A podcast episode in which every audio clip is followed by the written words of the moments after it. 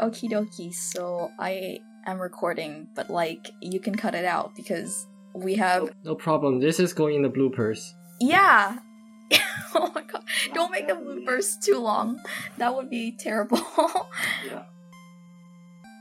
okay, so um, welcome to another episode of Midterms in a Pod, everybody. Henry, would you like to introduce yourself? I'm Henry. I, I took Intro Psych last semester, so don't count on me. and what's your program? Uh, I'm in Math and Finance. Awesome. Um, I'm Camilla. I'm in commerce. So as you can see, we're both in the money making program. So are we the best people for this podcast? Maybe, maybe not. We'll see. No, definitely. Like manipulation, psychology, psychological manipulation is very important for money making, Camilla. Facts. Okay, facts.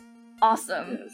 Let's get into it then. Um, so we shall start with uh, chapter one, which is psychology, evolution of a science. Yay. oh my god. Alright.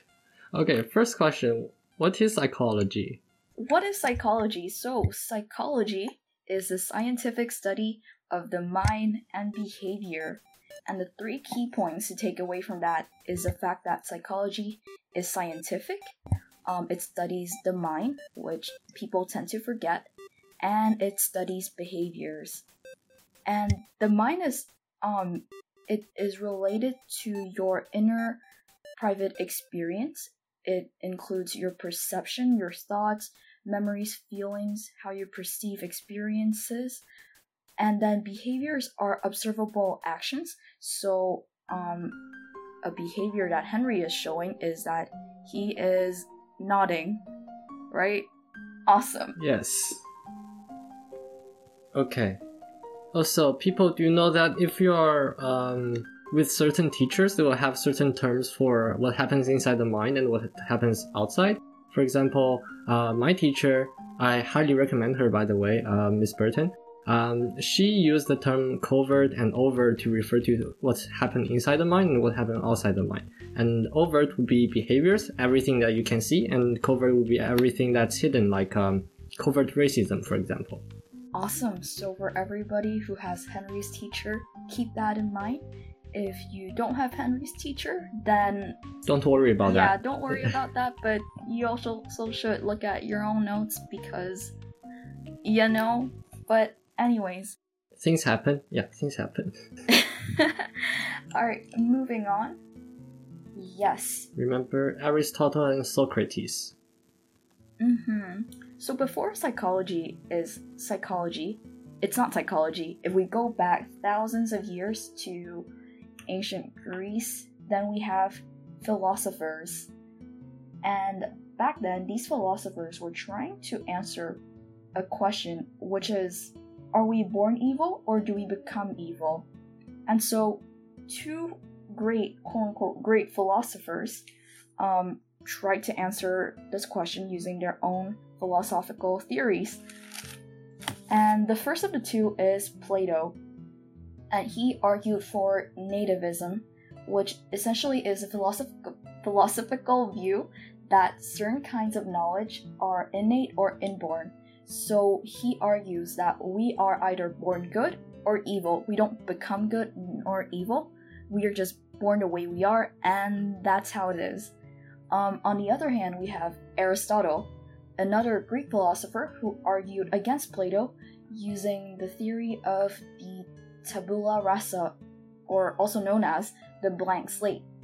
And this is in line with the philosophical um, point of view of philosophical empiricism, which argues that all knowledge is acquired through experience. So you are not born evil or good, you are born blank. But through your environment and the way you grow up, you become one or the other. So the argument of nativism versus philosophical empiricism could be seen as the equivalent to the nature versus nurture argument in today's society. Um, but more and more, we are trying to stray away from trying to answer this question as which is correct, but more so, um, we are agreeing on that they both are correct to some degree, but we're trying to find what is the balance between the two. Like how much or how much of us is affected or shaped by our environment and how much is shaped by our nature, the way we are born. Excellently put.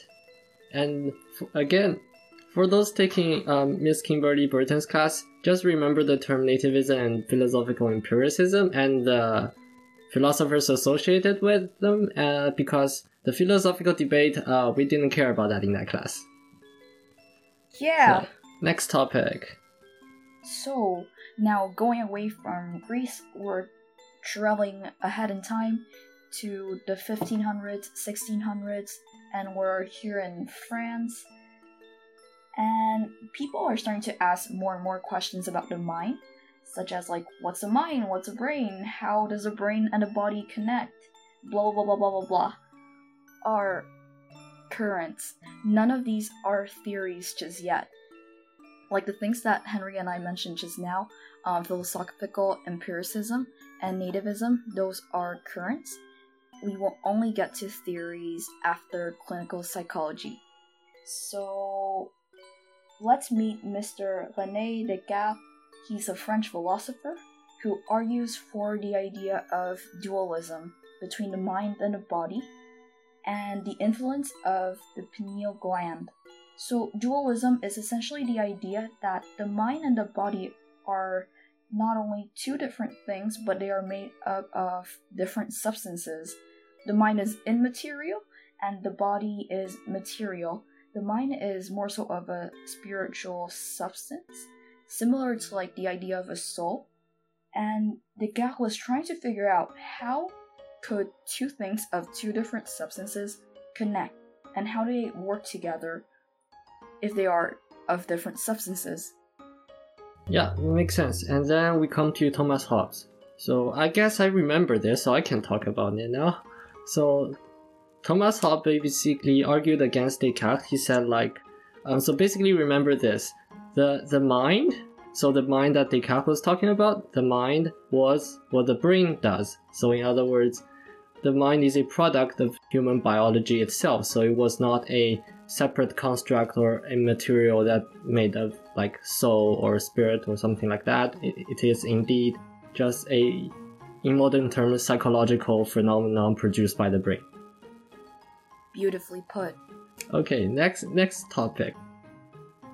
So, traveling a little bit more ahead in time, we're now in the 700s to 1800s era, and um, for the first time, we are starting to study and put emphasis on the role of the brain um, into how humans actually function.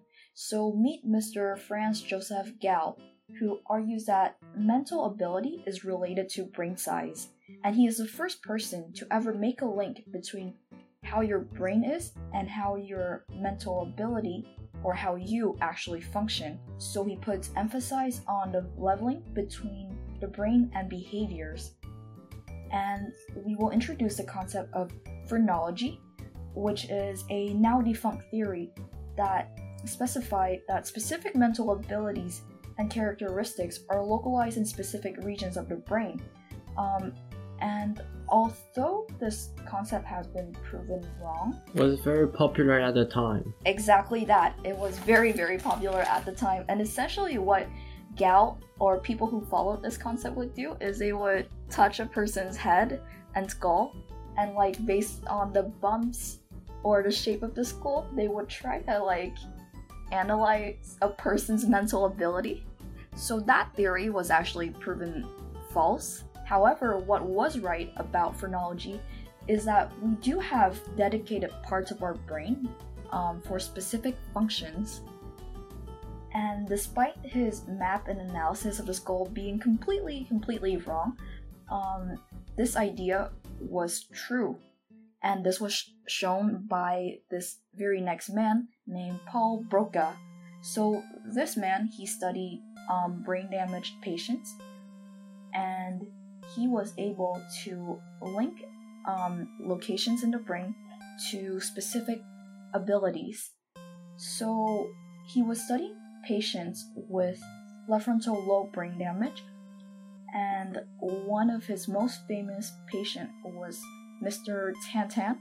Um, and the reason why he is named Tantan was because that he can only speak Tan Tan. Exactly. And um, it's very interesting because this man, although he could not produce speech properly, he was able to understand speech. And this is when Broca realized that there were specific regions of the brain for specific functions, and with the specific case of Mr. Tantan, um, his inability to produce speech has to do with his left brain. Yes. Well, for again for Miss Burton's class, we don't need to know that. Oh, actually, I don't know if we you guys need to know this for this semester, but last semester we did not. So I think she will not ask for it. Yeah. So be careful. You check your teachers first. Mm-hmm. And so, um, the left frontal lobe of your brain is known as Broca's area, and is it, it is responsible for speech production. Um, another key thing to remember if you are not in Henry's class is that Wernicke's area or Wernicke's area is another area of the brain that is responsible for language comprehension. So if somebody had a damaged Wernicke's area, then they might be able to produce speech, but they won't be able to necessarily understand um, people speaking to them. So yeah, very interesting.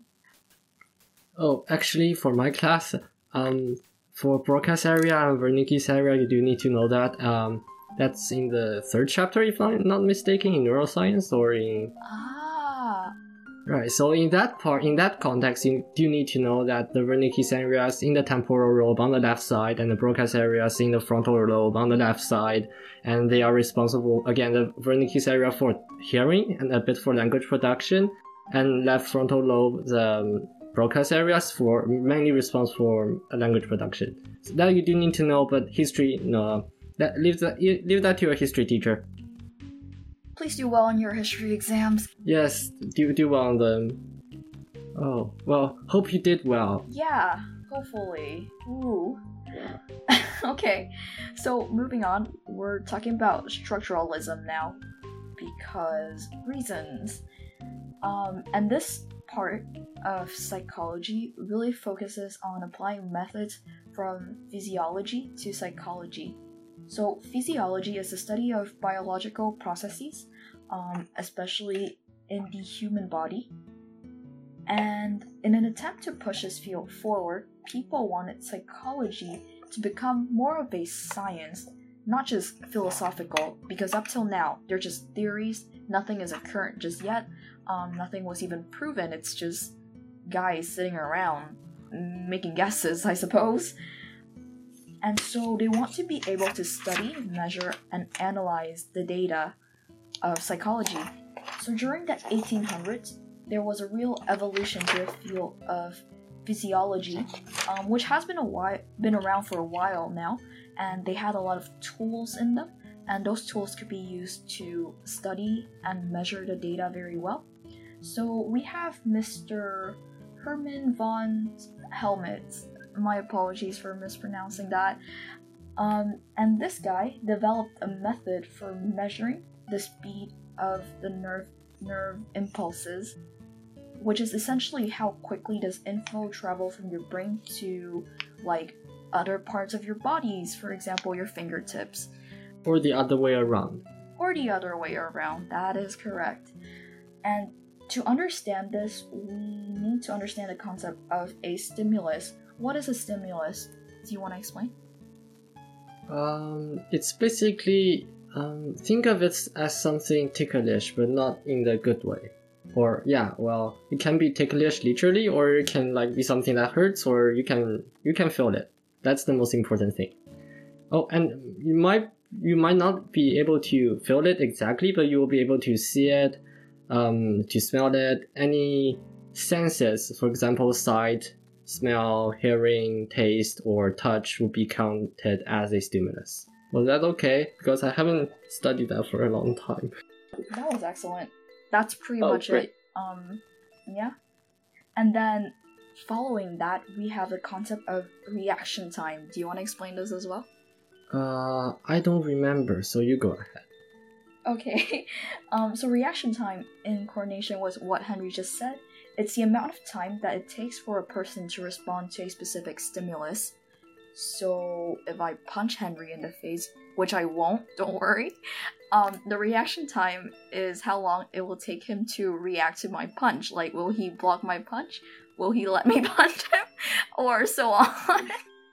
I'm sorry, I won't My, punch reac- you. my reaction time is very slow, uh, so you'll probably succeed in punching me. Henry, don't say that. Um, so yeah, so guys, if you ever meet me in school, uh, I hope we do. If you punch me, I will probably get hit. Oh no, don't guys don't punch Henry, please. He's so nice. Okay, so um back to the topic of physiology, which is quote unquote science in the eyes of people. People were trying to use tools from physiology and apply it to psychology to really measure it. And what Mr. Wilhelm Wundt what Wilhelm Wundt Oh, Wilhelm Wundt. Yes, Wilhelm Wundt.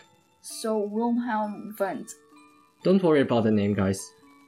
Okay, yeah. Anyways, super cool guy. He's um the first to open a psychological laboratory and um he was really applying like different concepts of the sciences to psychology. And he kind of was the one to develop the first quote unquote current of psychology known as structuralism he saw that people in chemistry were looking at different substances and breaking it down to parts, seeing that seeing what it was made of.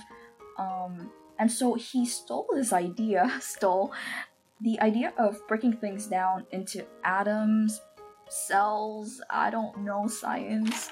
We're not science people, so sorry about that.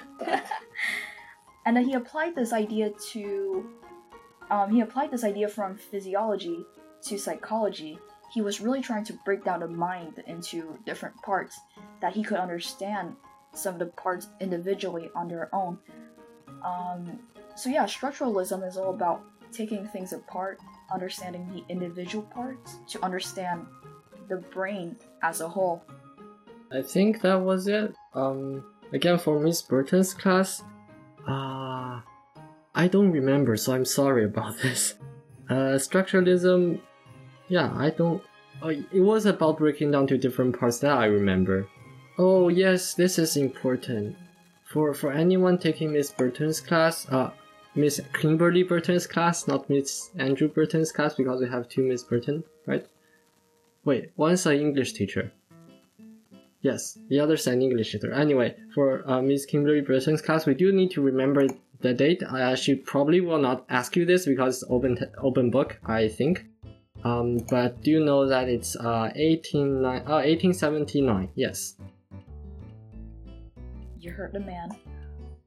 And then the same man, um, okay, so he believed that the scientific study of psychology should focus on the idea of, Yes, yes. That's correct. yeah, so he was focusing on the idea of consciousness. And what is consciousness? It is essentially your subjective experience of the world, it is how you perceive the world. What's really funny about this concept is while Henry and I may be living in the same moment, experiencing the same thing, um, we won't have the same experience necessarily because we may perceive it in different ways. Uh, for Miss Kimberly's class, the concept of introspection is very important. So, sh for example, he would um, flash a light and ask a person how bright it is, and ask him to um, voice his uh, feelings and his uh, emotions or his thoughts, so he could um, analyze or assess the person's consciousness.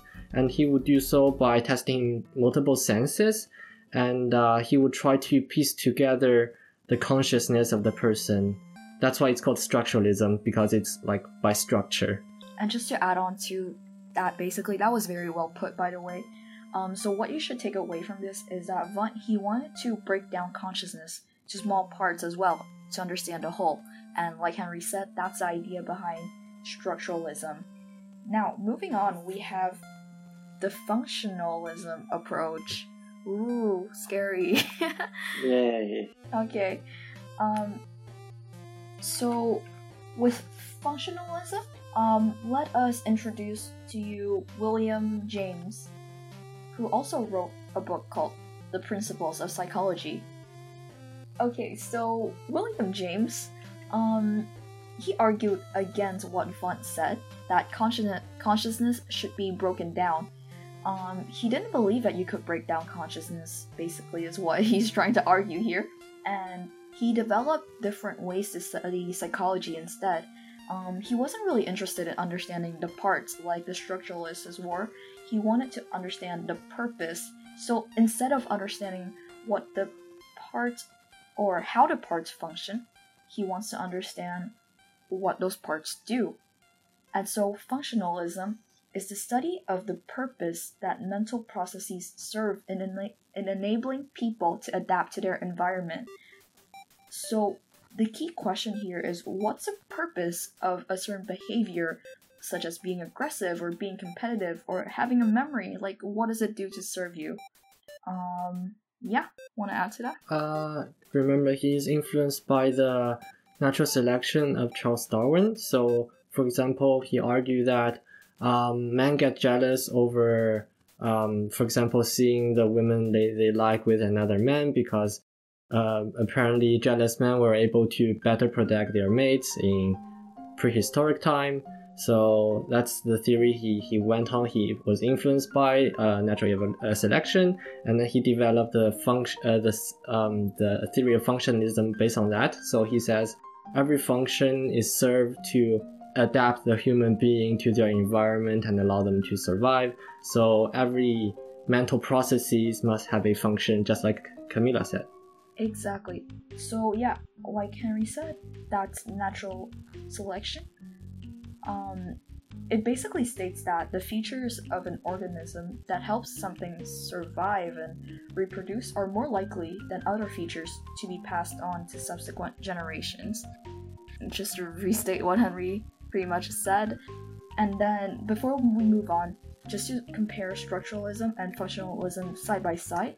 So, structuralism, remember, it's really about wanting to understand the parts, whereas functionalism wants to understand the function and the purpose of why we do what we do, instead of just breaking things apart and like looking at it. Yeah, so guys, you can think of it this way. So, structure, uh, structuralism is sort of like an uh, encyclopedia where you can look at information and how they fit together. For example, in a dictionary, you might see like a picture of a screwdriver and like the specific term for each part. So that would be structuralism. They would break down the, the consciousness, um, so to speak, into different parts, and then you can sort of analyze it. And however, functionalism would be actually taking the screwdriver and um, use it to fix something, for example. So it's actually the function of the object itself. Okay, next topic. Um, so moving on, we will now talk about clinical psychology. So while structuralists and functionalists are doing what they're doing, looking at how how and why people behave or think the way they do, um, we have another group of people known as the clinical psychologists. And at this point, um, they're really focusing on studying mental disorders through observations. And they use observation as a technique, basically. There are different currents of clinical psychology that emerge during this period, so keep that in mind. We will go through it. Um, but the most important person to come out of this is Sigmund Freud. And okay, we all know who he is at this point. Um, hate him or love him, here's what he does. He's one of the most influential clinical psychologists then. Um, his mentor was Jean Martin Charcot, who used different techniques to study his patients with hysteria. Um, which hysteria? Actually, Henry, do you want to explain what hysteria is? I think hysteria was just a term used then for people losing mental abilities. Well, temporarily, I think. Mm-hmm. Pretty much it. So like a temporary loss of cognitive or motor functions. Um, so one of the techniques that um, Mr. Charcot used to treat patients with hysteria is hypnosis, which will go on to be used by Freud. And hypnosis is basically putting people under another state of consciousness. And using hypnosis, pe- they were trying to understand why they were having these hysteric moments. Um, because, like, one way to think about it is when you're in this state, you might not want to admit a lot of things, or you're not aware of why you're doing certain things. But then, when you're being hypnotized um, under that different state of consciousness, you might be able to explain and recognize a lot more of like the subconscious side of you. So that was something that they used back then to address hysteria or to deal with hysteria. And um yeah, following this Okay, okay. So Freud he really believed that hysteria originated from painful unconscious experiences. And he strongly believed that there was a part of the mind that operated outside of awareness or outside of consciousness, and it is known as the unconscious. Very creative term in there, Freud. so, the unconscious, can you guess what it is? Hmm, it is basically things that you're not even aware of. Exactly. Wow. Okay, and um he believes it really affects your like um feelings, emotions, actions, all that good stuff. And so he developed the psychoanal psychoanalytic theory. And this, my friend, it's the first theory of psychology. Yes, it is no longer a current. Oh my god theory. So yeah, one way to remember this is that um, theories in psychology start to emerge right after Freud. So he he really marks the beginning of theories. Um, so if you're ever stuck on like being able to tell the difference between which are currents and which are theories, just think of Freud as like that dividing line. And for Miss Kimberly Burton's class, we didn't talk about serial current. We just didn't even differentiate them. So um, Freud for us was just a uh, now it's not a very popular thinker anymore. Uh, he argued the idea of the unconscious, basically saying that the conscious mind will repress certain um, uncomfortable memory or desires or emotion into another part of the mind to try to repress it.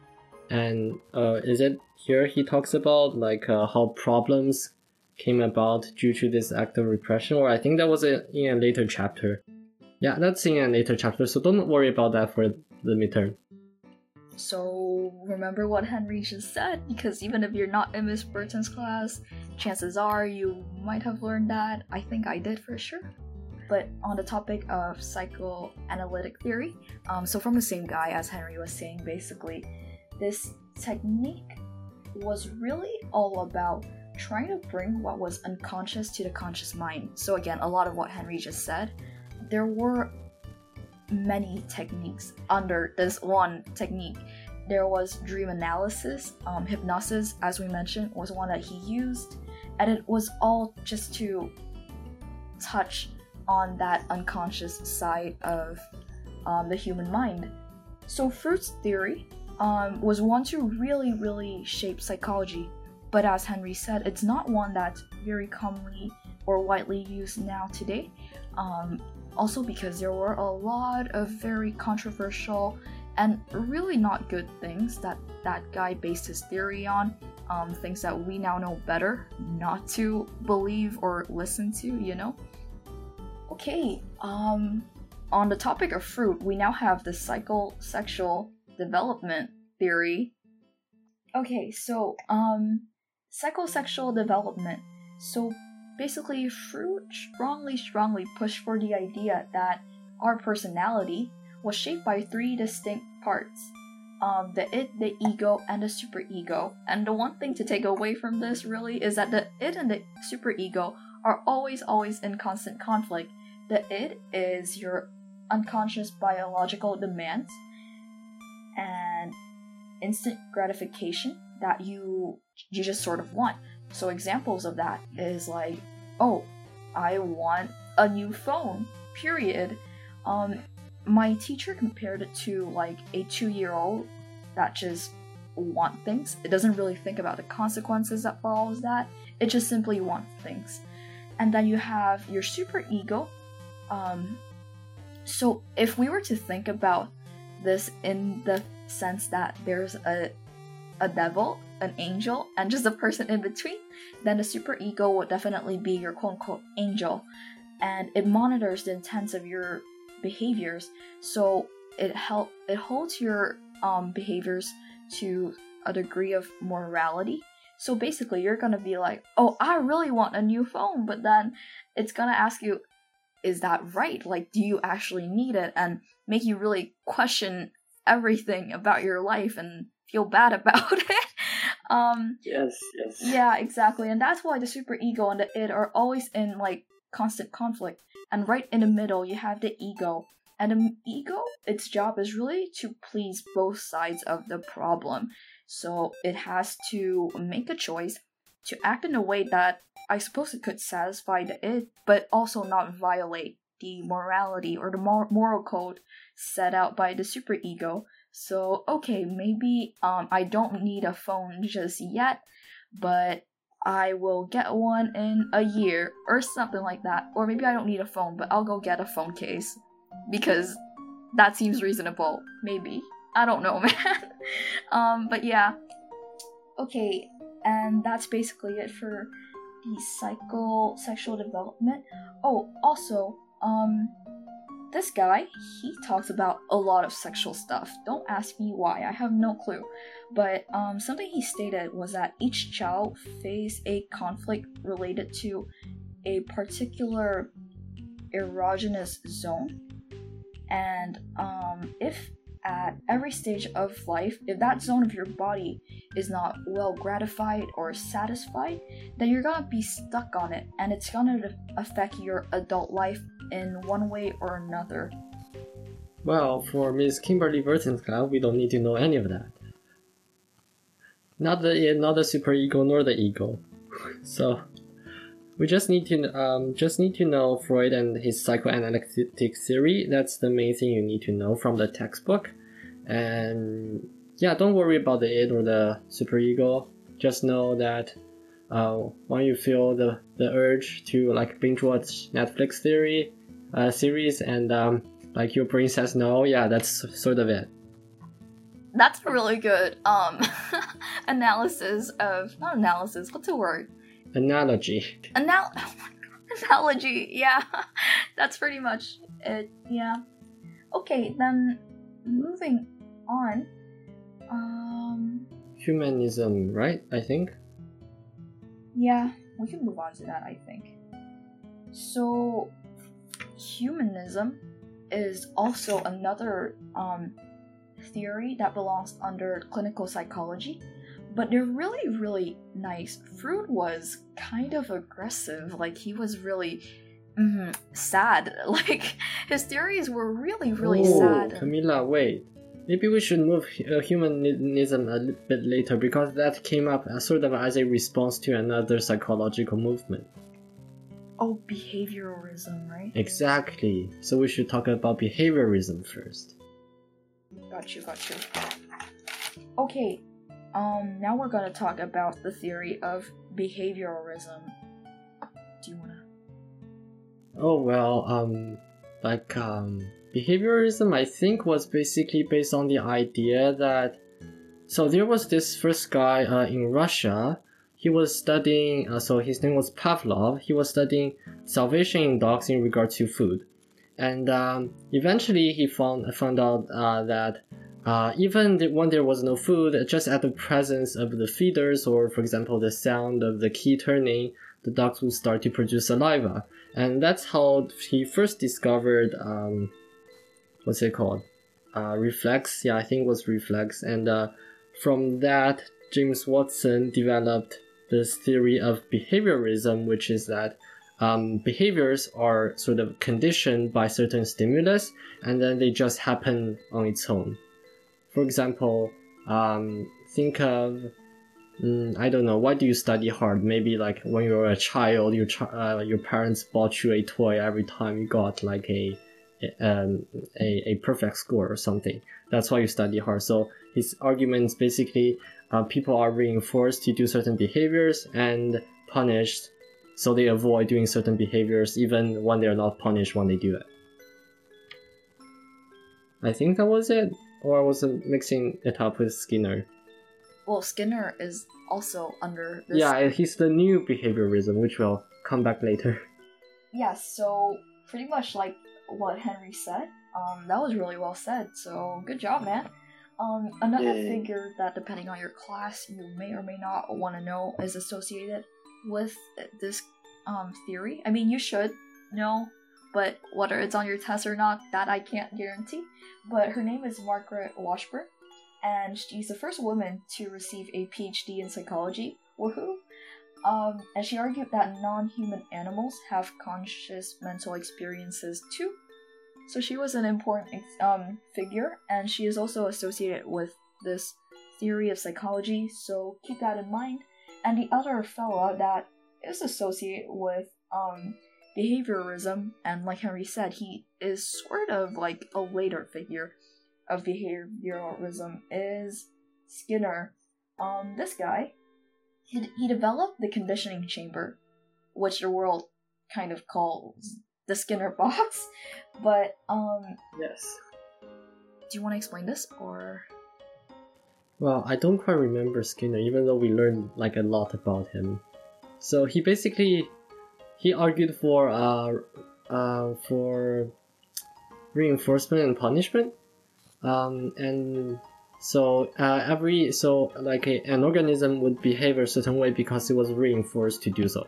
For example, a rat would like uh, touch a but- button because he was given food after he t- touched the button. So he is more likely to touch it again because he's reinforced to touch the button. So he will keep on touching the button because he will get more food, and he will probably continue to touch the button uh, until he's full. Yeah, very well said as always. So that whole rat in a box touching button experience, that very popular um, experiment happens in the box, as we all know it tends to do. Um, and that box is what we call the conditioning chamber. And as Henry said, there's this concept of reinforcement, which is you're more likely to do something more or less based on the consequences consequences of yeah that's yeah that's the key of behaviorism. Yeah i actually forgot that. Thank you for bringing it up Camilla because the idea behind behaviorism is uh, a behavior is more or less likely to reproduce based on the consequence of what happened after the behavior. Exactly. And the key word here to take away is likely because humans as you may know um, even if something is so bad for you like the experience is not nice but you feel like doing it, you might still do it. So likely, but never 100%. You can't guarantee. But just based on like past um, patterns, we could sort of make those assumptions. Okay, um, now do we want to dive oh, back? I just want to make a little parenthesis. For, for those in Miss Kimberly Burton's class, I think you do need to know uh, James Watson. And uh, he first really defined uh, behaviorism. And yeah he was the he was very interested in studying babies and uh, the develop, childhood development. So he was the one who did a little experiment on little albert. And uh, yeah so just re- remember to study james watson and uh, his experiment with little albert how he has conditioned a child to learn fear and for those in social sciences, especially in commerce and math and finance, um, he later went into advertising. And he was very successful because he was a psychologist. So if you want to make money or go into advertising, you can read more about him. Therefore, you should not, you know, pay, you should pay attention in this class if you want to make money. exactly. The whole point of psychology. Yes, Mm, okay. Um, alright. So you, Henry, you mentioned that humanism is actually a response to behavioralism. Do you want to tell us how so? because humanists regards I think human as a whole. They don't want they think that um, behaviorists are too uh, reducing of human beings by reducing them to their individual parts. So they argue that humans really need to be considered as a whole and not just. Wait, I think I'm mixing it up because that's pretty. Um, yeah, I think I'm mixing it up with uh, another another theory. So the humanist theory. Don't worry, don't worry. I you stated a lot of like key points from it though. So even if you were combining them, don't worry too much because like a lot of the key points were spe- or peeking through. Um, so the humanist theory, it's as Henry said, this one was a response to the um, behavioralism theory because this one holds humans to very high regards. It's all about like being nice to your friends is what you should take away from it. Call their patients patients. It's the client and the the um, Oh yes, that's important. Mm-hmm, like the client and the therapist instead of like the patient and the psychologist. Um, so yeah, it's really about that. This movement was during the 19 the 60s. Mm-hmm, which is I don't know. Oh, civil civil rights movement. Was it? I don't remember. I think so actually. Like I think so. There was also like an anti-war movement going on. Oh, Vietnam. Yeah, yeah, yeah. Yeah, right. Oh well, again for Kimberly Burton's class, don't know, don't, don't need to know about that. Do need to know that they changed the terminology from patient to client, and also uh, they focused on self-development, right? Their theory was about um, every human has the potential to make the most of themselves to develop their full potential. That's the idea behind humanism. And uh, the two most famous uh, humanistic, I guess, humanism psychologist was Maslow. So you can think of his pyramid and uh, Carl Rogers. And even if you're not in Miss Burton's class, you should know that too, because that yes. pretty much covers it. Also, like, does people know the pyramid if they're not in commerce? Like, if they haven't taken business yet? I think it's pretty famous in like popular culture, right? Oh, I didn't know that. Like, I took the business class. I was like, oh, really? Yeah, first time seeing it. oh, okay. Well, uh, the pyramids basically um, like there's one need you need to fulfill first, and then you can move on to the next. For example, you need to fill your belly before you can start um, thinking about moral questions. So um, I think Steven Pinker put this really nice in his book. It's like, I, I forgot how he put it. It's like, oh, grab first, ethic later, or something. Yeah, so that's basically the pyramid, but don't need to know that. That's just a fun fact. Okie dokie. So, moving on, um, we now have the cognitivists. Hmm, very interesting we have the cognitivists, and this is the emerge of what is known as cognitive psychology. It's another theory in psychology, and um, the textbook definition of that is it is the scientific study of mental processes, including perception, thought, memory, and reasoning. And it really focus, uh, it really focuses on the inner experience, so never mind your outward behavior. It looks at what is going on inside of your beautiful head. Um, so yeah, and they really, really made a strong link between cognitive psychology to computer processing systems. Oh, there's uh, one more thing you need to keep in mind. So, cognitive neuroscience so remember the term neuroscience and cognitive. Cognitive is like the function of your mind, and neuroscience is which part of your mind performs that function. So remember, cognitive neuroscience has elements of biology in it, and you might get this if you have a multiple choice. Nice. That yeah. And I hope I'm like giving out the right information, and please don't blame me if you get the wrong questions. Yeah, we get it wrong. Like yeah, we get it wrong, so do sure to study on your own. Don't just rely on this podcast. Exactly. um, okay, so under the section of um, cognitive psychology, we have this subgenre of perception, and um, it refers to your five senses and how you really absorb information through your five senses. So see, hear, taste, smell, and touch, or feel, like basically just that. And then under this whole shebang, we have Max Wertheimer, and um, he is one of the first to research research to research vision.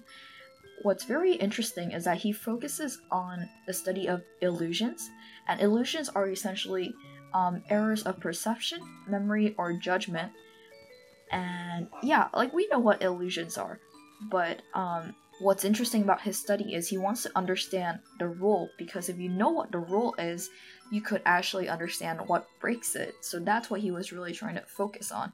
Um, something that was shown in my class, which is kind of interesting, is like she showed this picture of triangles that were not really touching with circles and stuff, and she sort of asked us like how many triangles or circles were there. I'm not I don't really remember the example.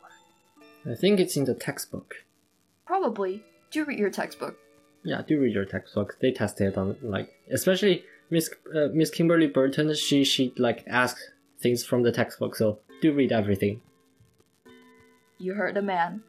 But um, a takeaway from this is that our brain likes to complete shapes.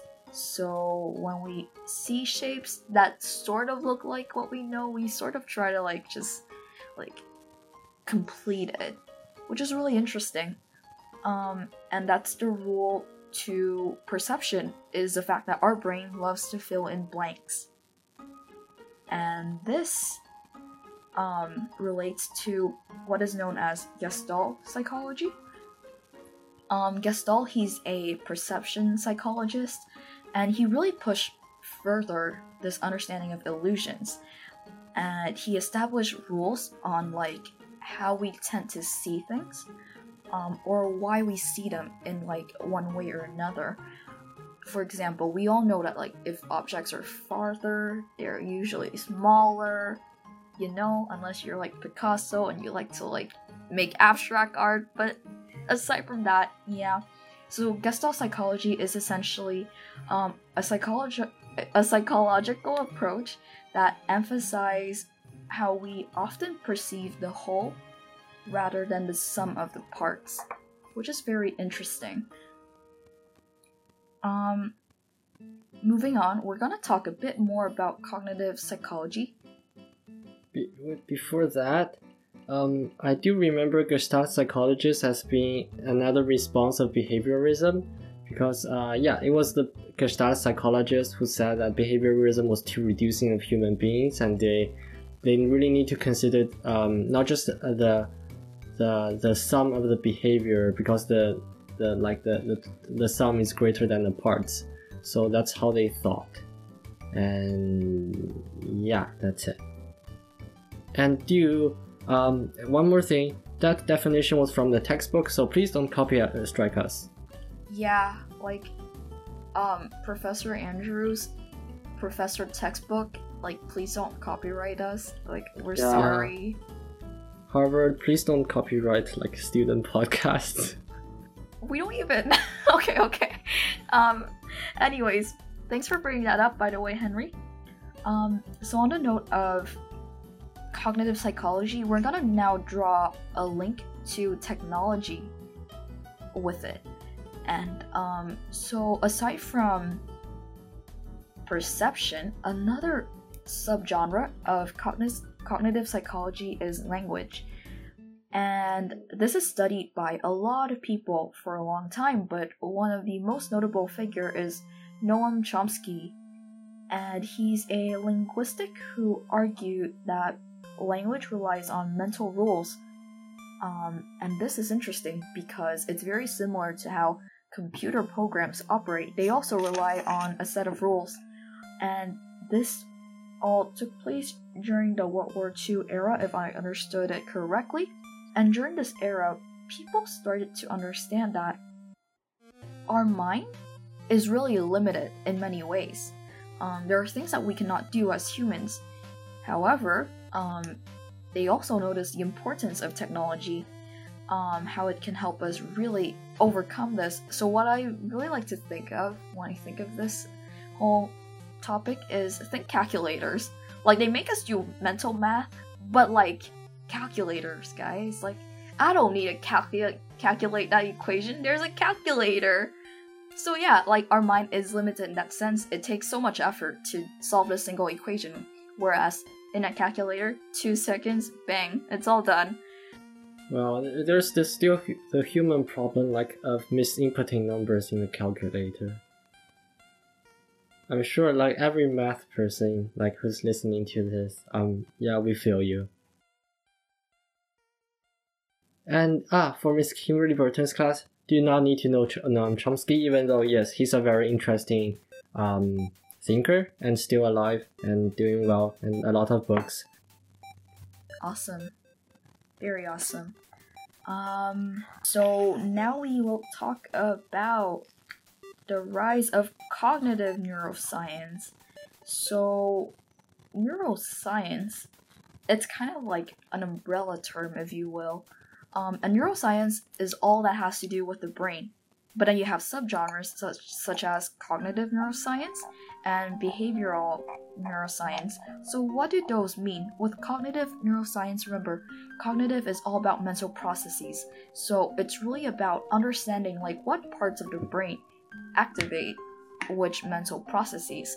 And the same could be said for behavioral neuroscience, like uh, which parts of the brain is responsible for a certain set of behaviors. And you could mix and match these in many ways. So, in case you're confused on that, because I definitely was, that's pretty much that.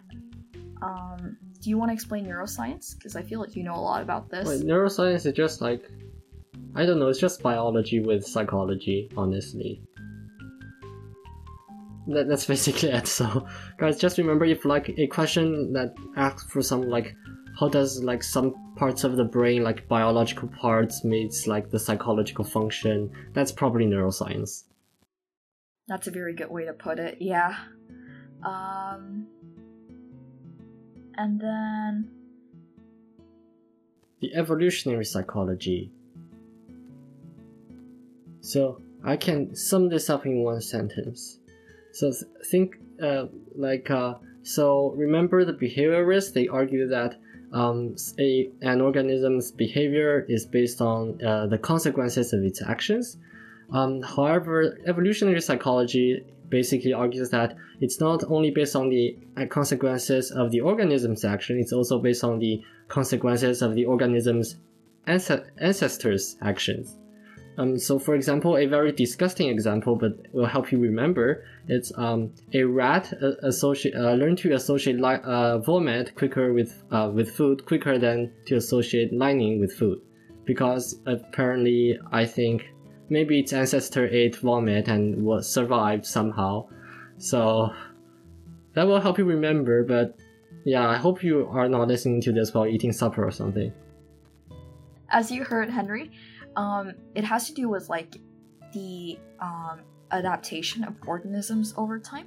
And if you remember, this actually has to do with natural selection. Do we remember what natural selection is? Well, if you go back a little bit, it has to do with none other than Mr. Darwin. So, in a way, you could argue that um, this section, that's this theory of psychology, was influenced by Charles Darwin.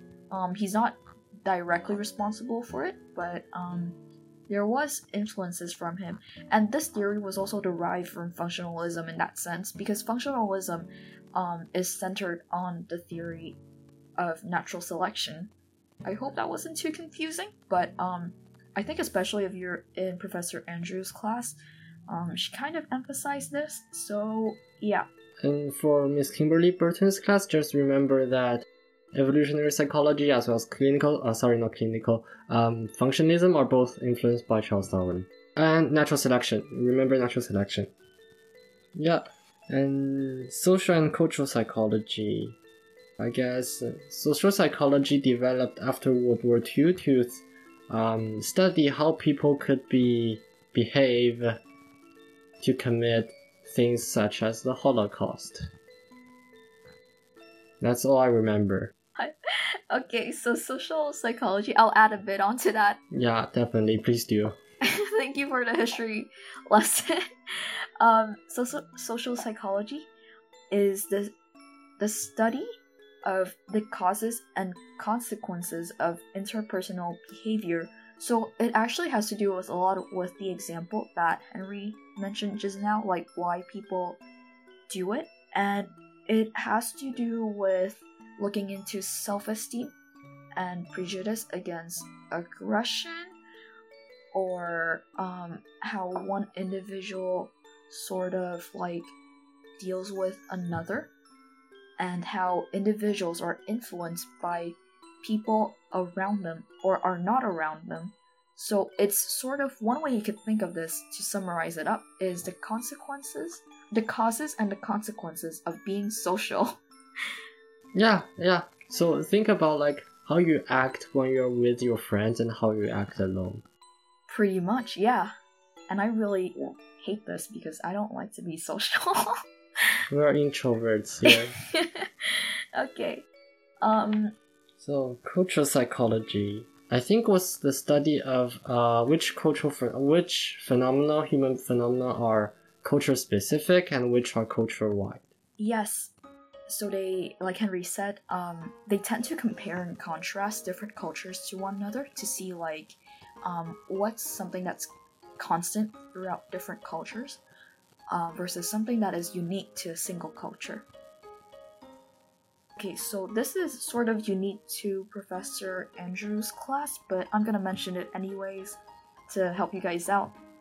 It's called the biopsychosocial model. That was a mouthful. Um, it's not in a textbook, but the idea behind it is that it's really about combining all the theories together to um, address issues of our patients. So sometimes it's not enough to just understand a patient or a problem from a single point of view. Like maybe I could use um, social psychology to like better understand their behavior. Um, that's a consequence of their family members, perhaps. But then I would also like to know like what culture are they from, their past. So that has to do with um, psychoanalytic, I believe, and then um, what they aspire to be. So that's um, humanism.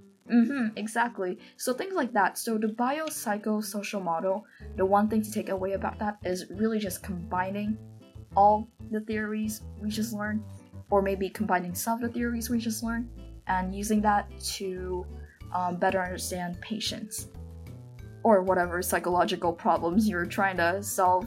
Yeah. So, just some institutions behind the world of psychology.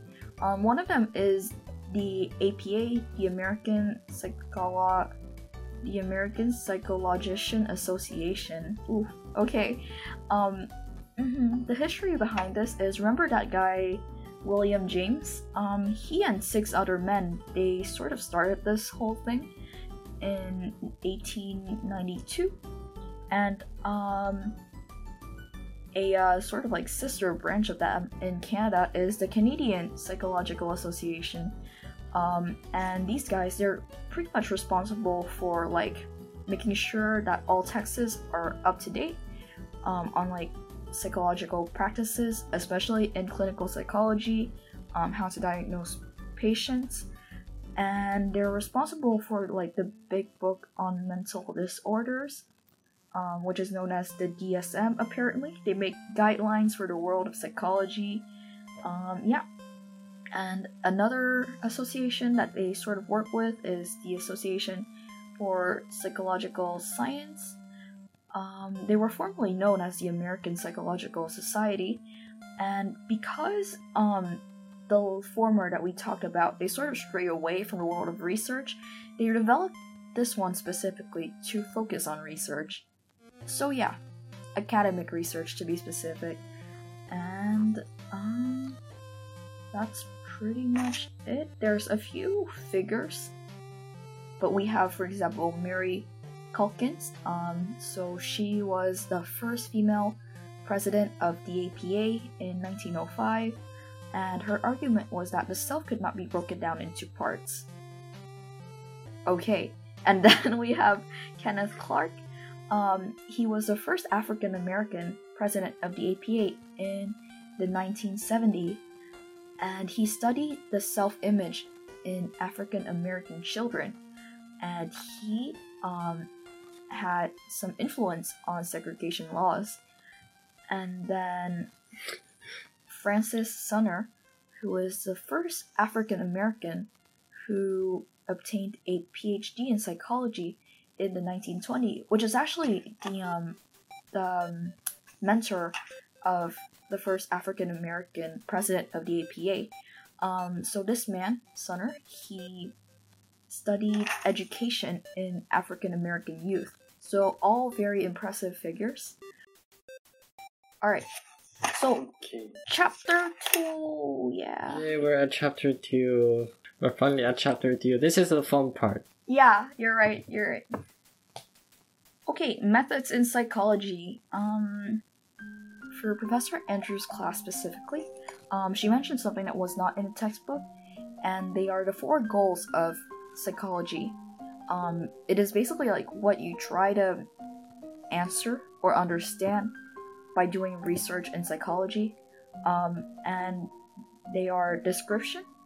So, um, really giving a definition and then after that the second goal that follows would be explanation. So basically to explain what has happened based on the description um, and then after that is prediction. So based on your explanation and your description of the event that has happened what do you predict will most likely happen in the future um, basically? And then lastly is change. So basically um after the first three goals, how do we change an undesired behavior? So basically, um, let's say someone's just someone just has a horrible sleeping schedule. So, um, Like most students. like most students, exactly. So the description is they don't sleep enough. The explanation is because they are a student. no, obviously not. But and then the prediction would be they will most likely. It's the midterms, guys. It's not the students. The prediction is that they will most likely go to sleep late again.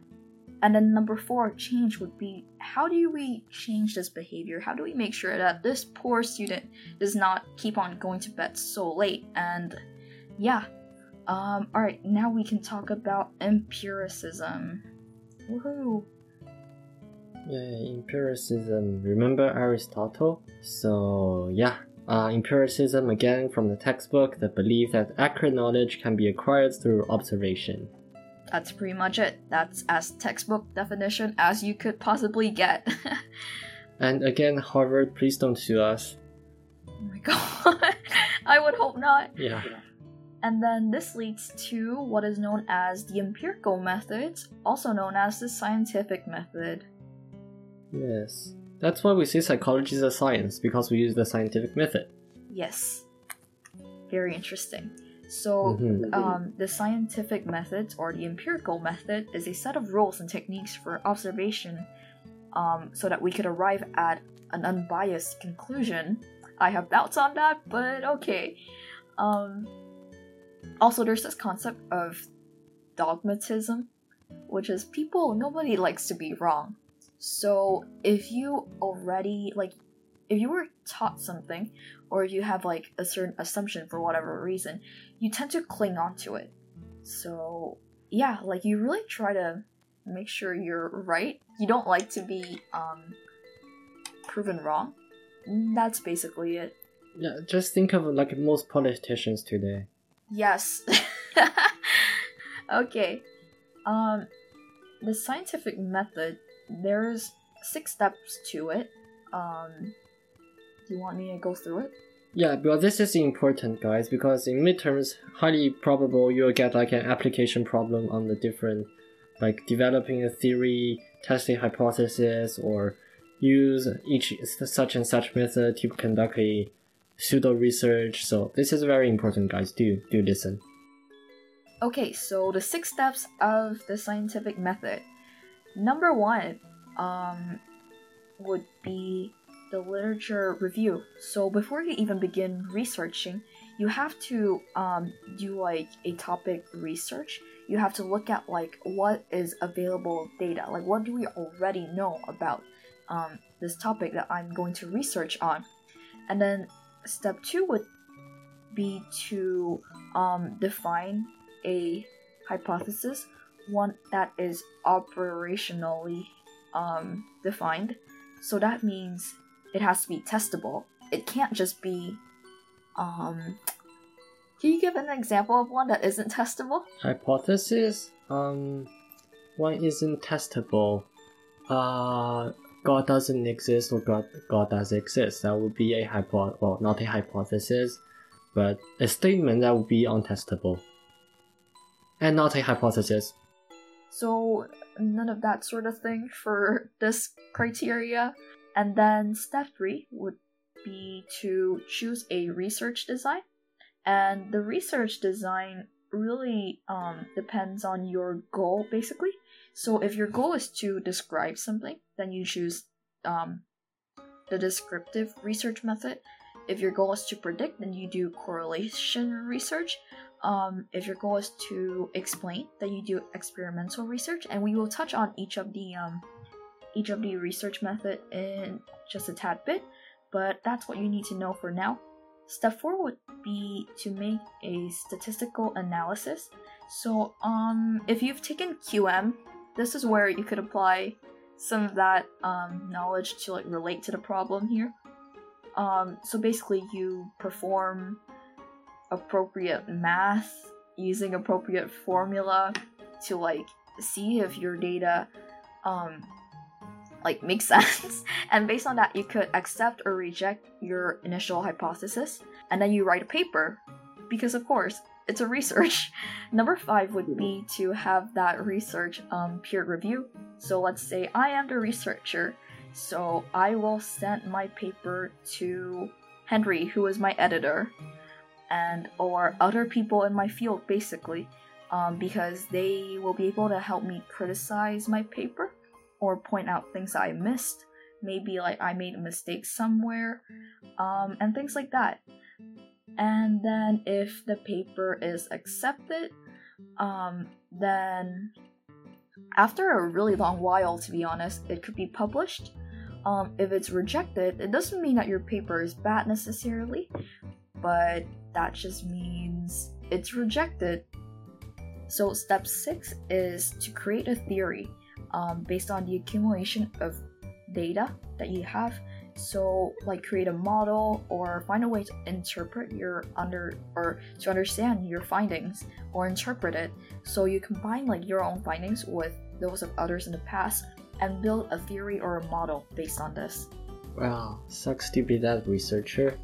And for Miss Burton's class, we don't need to know any of this, but we do need to know what is a theory, a hypothesis, and the different methods to verify a theory and a hypothesis. So remember, a theory is again from the textbook a hypothetical explanation of a natural phenomena. And uh, so basically, we have an idea, and then um, it's not we fit the evidence to match the idea. It's uh, rather we have an idea, and then we gather evidence from empiricism or otherwise, and then we use those evidence to reshape our idea. That's sort of like a theory. And from a theory, we got, get a hypothesis or um, our conjecture of the natural phenomena, which again, as Camilla said, has to be testifiable. That's very important. So it's a um, from the from textbook again, uh, a, a falsifiable prediction made by a theory. So think of it as um, a hypothesis that Newton made was the apple will fall from the tree. Well, I don't think he actually made that hypothesis because that's just a, a story we came up with, but that's a hypothesis that you can test and might be falsifiable depending on which planet you're on. I don't think that, that, that that's falsifiable. I mean, we're not science people, so please don't like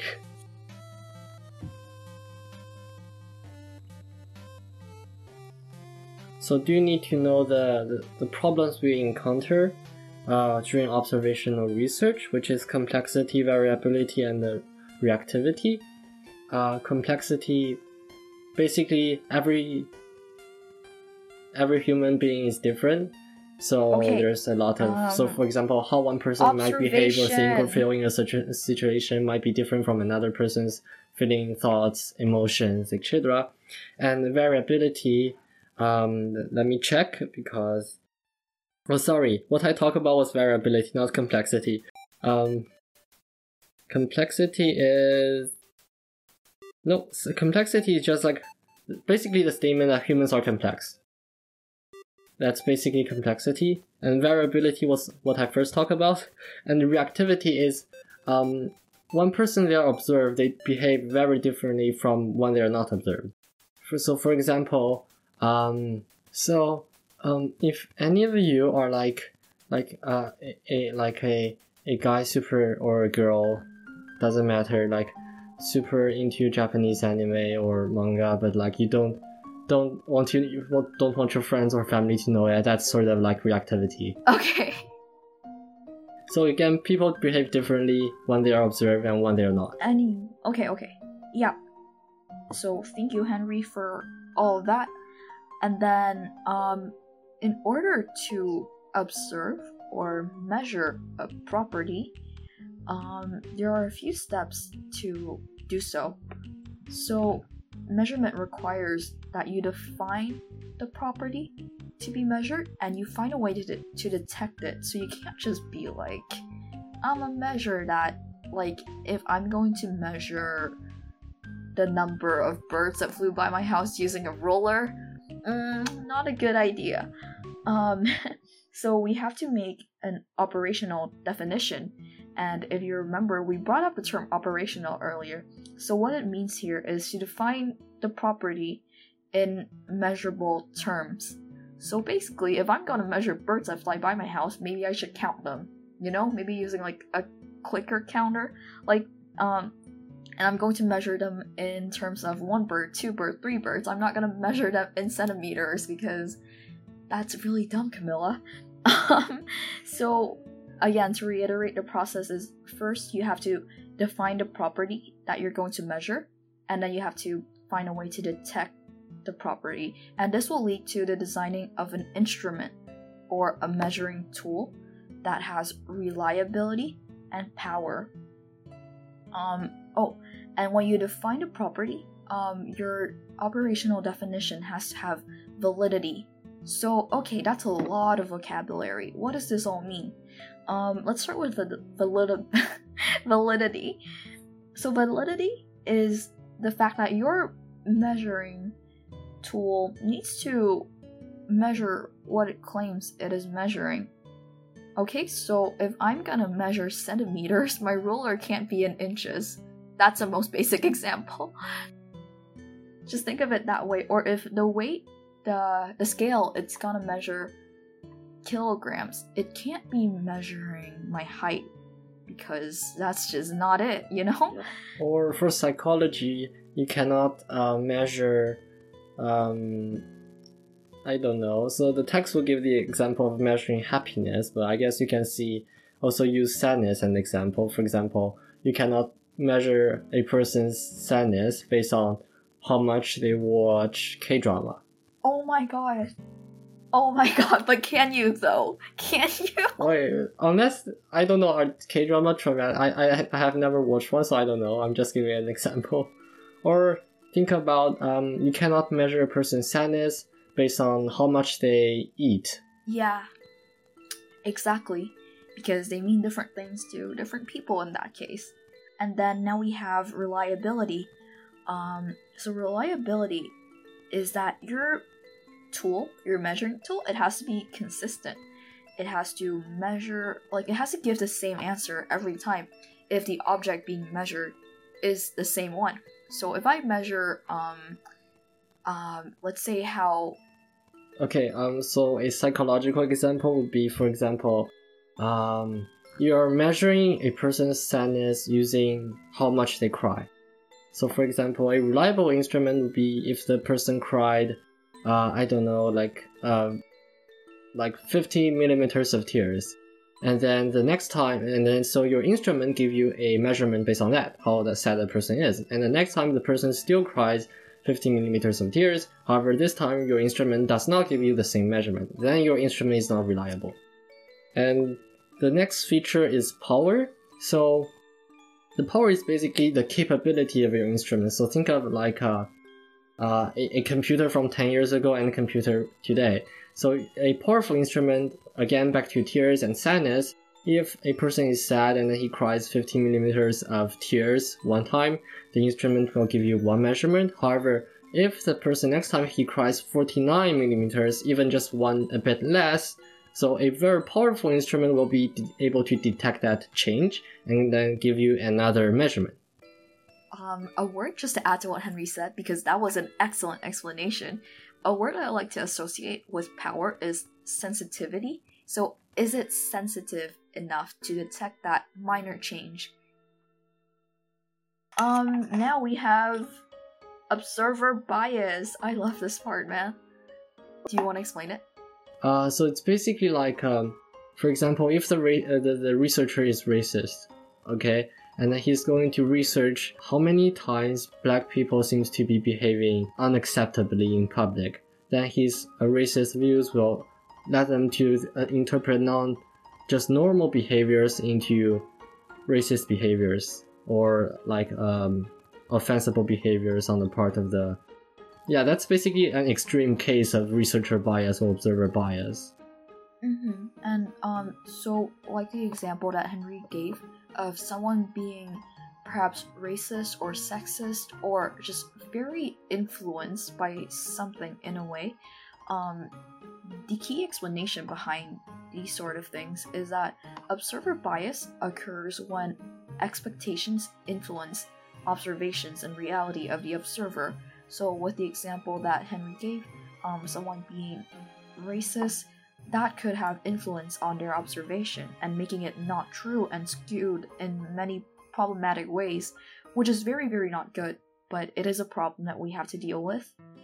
Um, so, how do we prevent this? Because it is a problem. Well, there are a few methods. Um, number one is a single blind study. Oh, we actually didn't know that. We actually just talked about double blind studies. Oh, I think single blind studies just the researcher hires a research assistant and then don't tell the research assistant what is the research question and then just like go observe those behaviors and tell me what you find and then so this way the research assistant will do the observation but he will not know what is the subject of the study so he will not be biased by the study that's double blind blind is really simple it's not the most optimized or it's not the best method out there but um single blind is pretty much when the experimenter or researcher knows who is in which group but the participants do not know um so like if I'm a participant, I don't know if I have a placebo or like the new drug. But Henry, being the researcher, he knows that I have a placebo. So, in that way, the participant isn't, you know, influenced by their expectations, but the researcher could be influenced by his expectations because he does know. So, the better way to do this is a double blind study. So, neither the experimenter nor the participant knows who is in which group. Um, so even if Henry is a researcher and I'm the ex- the participant, neither of us knows if the pill I have is a placebo or the new drug. And this is better because neither of us is influenced. So yeah. Yeah, that's basically it. Um, so I guess single blind just think of it as uh, one person doesn't know, double blind just two person doesn't know. Exactly. Oh, I would like to highlight um, the concept of blindness is really about um, knowing which study group you're in. In certain studies, it is impossible to prevent, like, it is impossible to um, guarantee like entire blindness kind of thing because in certain cases, like you just can't hide. It's just gonna be apparent. But um, in cases where you can, um, you should. And yeah, blindness is really about like knowing your group. That's all. Yeah, well, for Miss Burton's class, I think we only need to know double blind study or double blind observation. Okay, okay. Now let's talk about descriptive research, four subcategories of it. So, four key types that you can do observational research with, and they are naturalistic, um, laboratory, surveys and case studies, and um, the key differences between them is the goal. So yeah, just to go over them really, really quickly, um, with experimental research, your goal is to provide an explanation. And what you're gonna do is you're gonna manipulate um, and control variables. So um, yeah, there's like usually there's an x and y variable. The x variable being the independent one is the one that you control, and then the y is the one that you observe to see if there are any changes based on the changes you made in the x. That kind of classical thing. Um, and it is interesting that the experimental research method is the only one that could identify a cause and effect relationship between the two variables. None of the other can. Like, none. Takeaway, uh, guys, remember naturalistic observation done in a natural environment, laboratory observation done in anywhere but in a natural environment. So, for example, can be in a lab, can be in a restaurant if the person does not go to that restaurant like often, or can be in a classroom if that person is not a student, just not their natural environment. The natural environment would just be, for example, going to the mall and just watch people. That would be a natural environment. Um, or and uh, case study, case study focus on very few and very, just very few or one single individual. And the goal is always to gather as much data as possible to make a headway for future research. And what's the other one? I don't remember. Surveys. Oh, surveys. Surveys to gather larger amount of data, basically. And surveys can be done like uh, over the internet, over the phone, over like questionnaires, like surveys. You get surveys. So descriptive research, as Henry has explained, um, they consist of the four types of researches known as naturalistic, um, surveys, case study, and laboratory ones. And the purpose is to observe, collect, and record data, and to provide a description for the psychologist involved in this researching. And um, they, the biggest disadvantage of this is that you have very little control over the variables, and you cannot explain cause and effect from doing descriptive research alone. And last but not least, you have correlation research, which is a statistical analysis of relationships between variables. And the purpose is really to identify um, relationships and how well one variable predicts another. Um, so, the goal of this research method is prediction to be able to, to guess like if one variable increase will the other increase or decrease um, this one cannot identify cause cause and effect. It may look like it can but it cannot. So do keep that in mind. Um, and it's very interesting because there are natural known as natural causation natural correlation which is like two variables. They're just kind of correlated but for no reason at all. Oh um, yes. yeah, I remember there's this one where it's like the number of Nick Lodge's or Nick Nick Cage's movies going no, I up. think uh, there was one about uh, the production of butter and earthquake in Bangladesh or something. There you go. Yeah, see, like those two, like if you just think about it, you would see that they're probably they're probably not related. They're just correlated for whatever reason. Yeah. mm-hmm. Um, so that's one problem with um, correlation research. And the other is the third variable problem.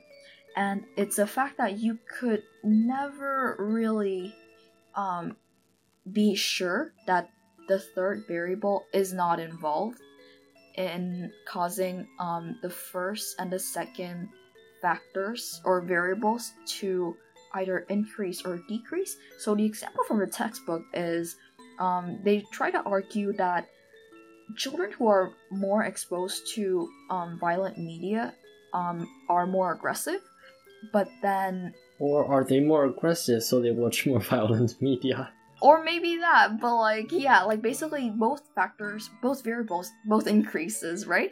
But then yeah. there's a possibility of maybe it's due to the lack of adult vision that both increases. So the third variable here would be the the lack of adult supervision, and that affects both. That causes both, but we we can never know for sure because oh my god, we can state a thousand um variables, right? Yeah. Well, this leads us to experimentation methods. So it's basically we test the variables, only the two variables, so we ensure we ha- are holding everything constant by uh, creating a control group and a experimental group, if I'm not mistaken. Um, and we use a randomized process to assign each participant to each group to ensure that there's no difference between their age, gender, um, number of friends, or what they do. Uh, so like everything will be like on average. So we are holding everything else constant, and we're just manipulating one variable, for example, exposure to um, media violence, and that would be our independent variable, and we would test the aggressiveness of the child, which would be our dependent variable. So remember, your dependent variable depends on your independent variable. So that's basically experiment. Mm-hmm.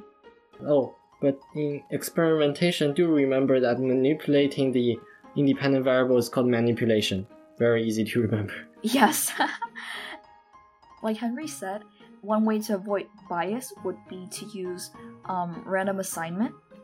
And um, another way would be to do random sampling. However, this is not always feasible because it's actually really kind of hard um, to get everybody's approval and access to the entire population for that matter. So, random assignment is probably like your better um, chance kind of thing. Yep, well, that's basically it. hmm So internal validity and external validity. Oh yes. Um, for Miss Burton's class, it was not. This was not a big thing. So internal validity is just how valid your experiment is inside the experimental condition. I think, and external validity is how well the uh, or how does uh, this research apply to like other real life scenario. For example, if like we move this scenario to real life, does uh, if like a child watches more violent media, is he really going to be more violent, or is it just like in the research scenario that he's more violent? Exactly. That's pretty much it. Um, you could think of another example as internal validity being like, okay, maybe your research says that the happier people are, they tend to eat more ice cream. But then you have to ask yourself, like, were the variables controlled? Um, what was like the environment like? Um, was the group of was a sample like a diverse one? Well, that has more to do with external validity.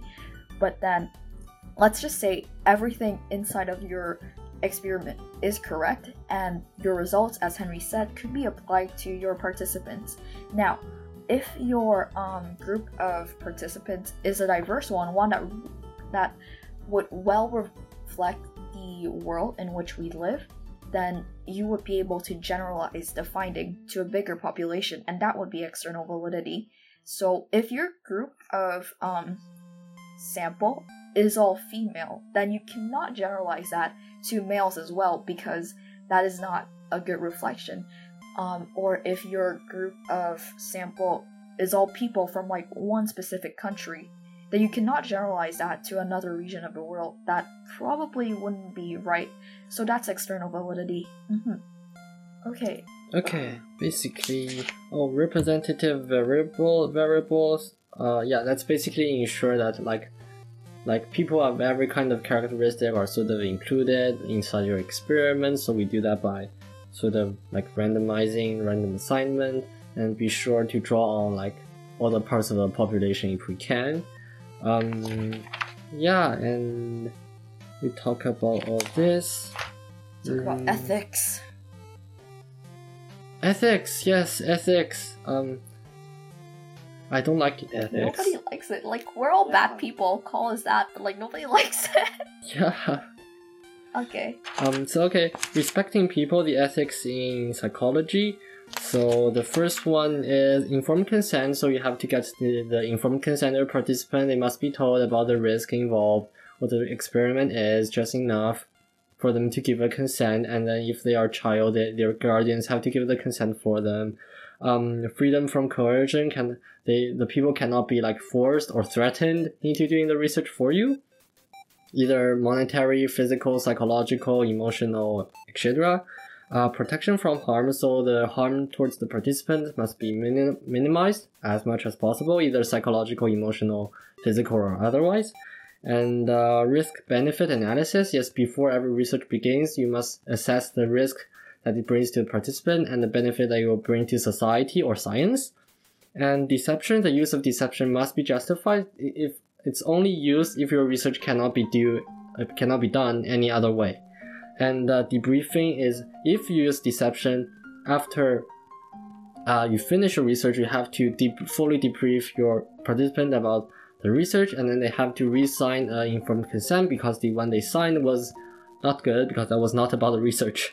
And confidentiality is you agree to keep the identity of your participant secret and not let like uh, not be Google and Amazon and Facebook basically. That's pretty much it. And to respect animals, um, the Canadian Council for Animal Care has this guideline called the three R's. Um, number one would be to reduce the number of animals used in research. Um, number two is try your best to replace animals with other types of research models whenever you can. Like humans. Yes. and then number three would be to refine experiments to reduce suffering and discomfort for the animals. Um, so take good care of the animals. It is.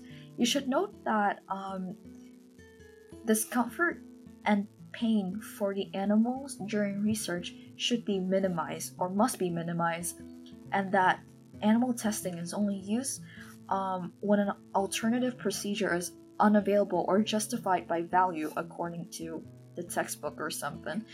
Um, and amnesia or amnes- amnestia. It's basically like the thing that makes you go unconscious. Yes, I'm so sorry for my mispronunciation. Um, like when we are, if we are to perform surgical procedures on animals, then that must be used. And um, personally, I have very strong feelings against testing on animals. However, um, we must look back and reflect on the fact that it is thanks to the um, the help of like animal testing and psychology that we are able to learn or um, we have like advanced a lot in psychology thanks to that so that is something that we must acknowledge despite how you feel on this topic but yeah and that pretty much wraps up chapter 2 And before that, do you finally we do have the institution review boards and ethic review boards to respect the truth and peer review and all that stuff. Review your chapter 2, page 48 of the textbook.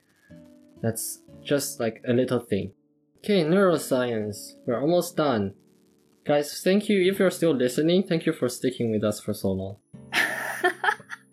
honestly Yeah. Yeah.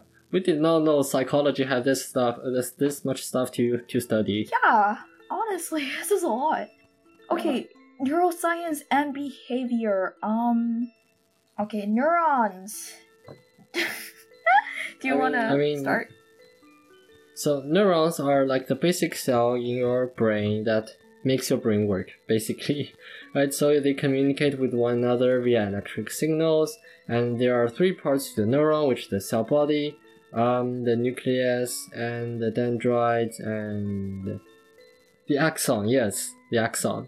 Okay, so again, every every neuron has one cell body and one nucleus, and the nucleus contains the DNA. Your teacher might or might not want you to know that and um, yes, and the dendrites receive the signal from the previous neuron, and the dendrite would pass along that signal through the cell body through the axon to the dendrites of the next neuron. that's pretty much it. Very well said mr henry. Yeah. um just a little extra extra on there. Um there's this thing called the myelin sheath. It's a fatty layer that's wrapped around the axon and it insulates it so um the thing is in between or within a neuron the signal is um an electrical signal. So, what the myelin sheath does is it helps that electrical signal goes faster.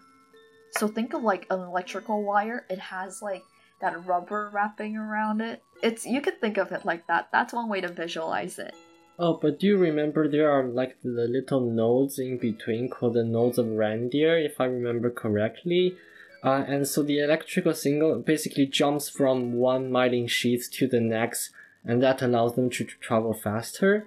Uh, so one interesting fact is, for example, I think, I think, don't take me, don't take this as fact. I think like people with Alzheimer's, their myelin sheath actually decayed, so that's why uh, their signal from the brain cannot travel as efficiently to other parts of the brain uh, or body, and they forget stuff, which is sad.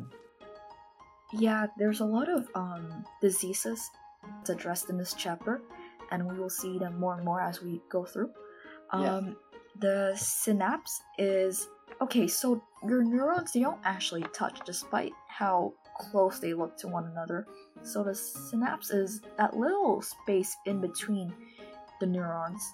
And um, because there's a space in between the neurons, when one neuron wants to send a signal to another, it can't be electrical.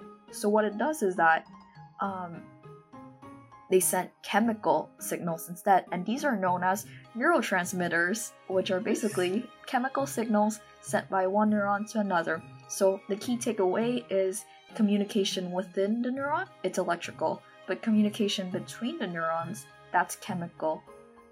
Okay, there's this thing, it's called glial cells. So they are support cells um, that can be found in your nervous system. They can be myelin, um, just like the axons. They also support the system, um, the scalp holding, so they hold the brain together, basically. They're like the glue, like that's the where the word came from, right? Yeah, the Greek word for glue. Yes, yes. um, and then they're very important in the feeding and cleaning of Yes, they digest parts of dead neurons. Thank you, textbook, and Harvard again. Please don't sue us. I seriously hope we don't get sued. okay, and then um, so key takeaway is that the gli- the glial cells they have a very important role in neurotransmitting and the functioning of our brain. I think we should talk about the major types of neurons before we move on. Let's talk about the major types of neurons, like you said. Yeah.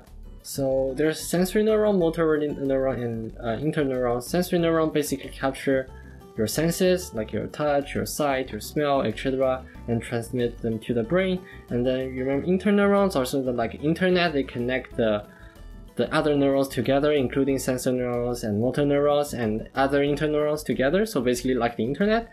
And the motor neuron is basically how you move your body that's basically that it. A very good way of seeing it. um, and then we move on to oi oi oi oi oi. Okay, so earlier we mentioned that communication within a neuron is electrical.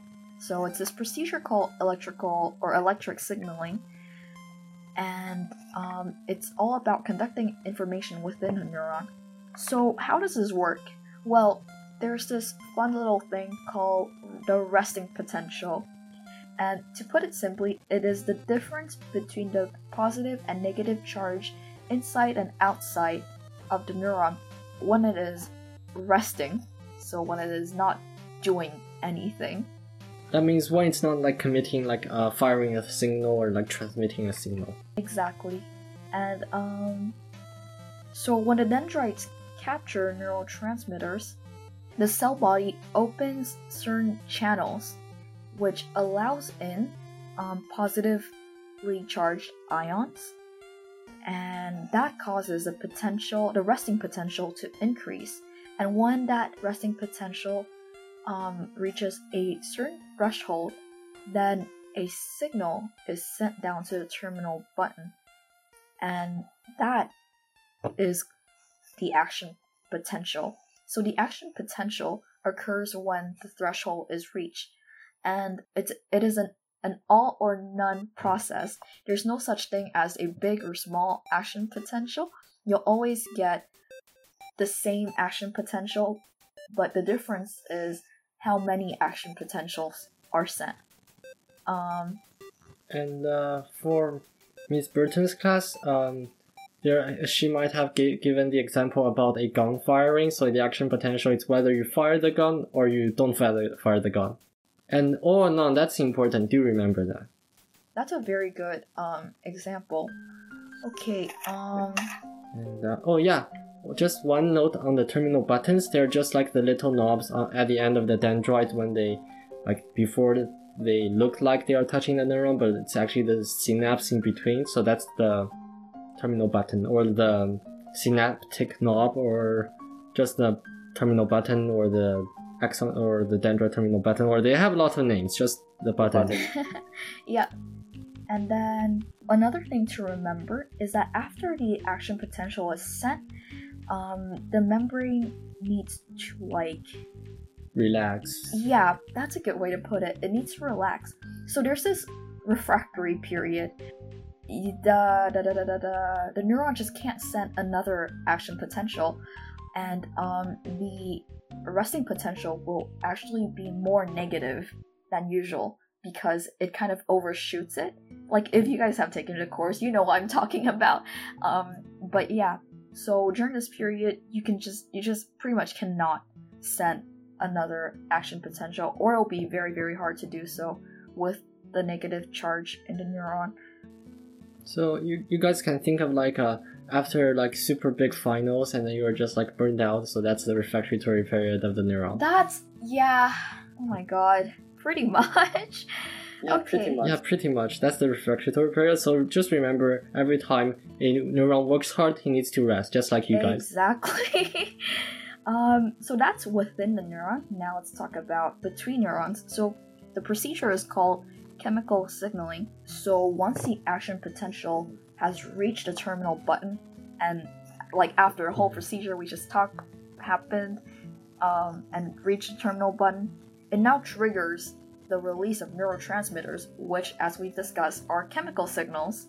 So, um, So the, basically, the action potential comes down, and then there's little like a synaptic vesicles or like little bags, and then like the the, the action potential or the electric signal shakes them around, and the vesicles are basically containers. Uh, it's another word for vesicle or vesicle, and I mean not in the psychological context. They just mean like containers. So they're basically little bags of neurotransmitters and some when the action potential shakes the vesicles some of them stick to the cell membrane at the end of the terminal buttons and that triggers the release of neurotransmitters Yes, thank you for saving me there.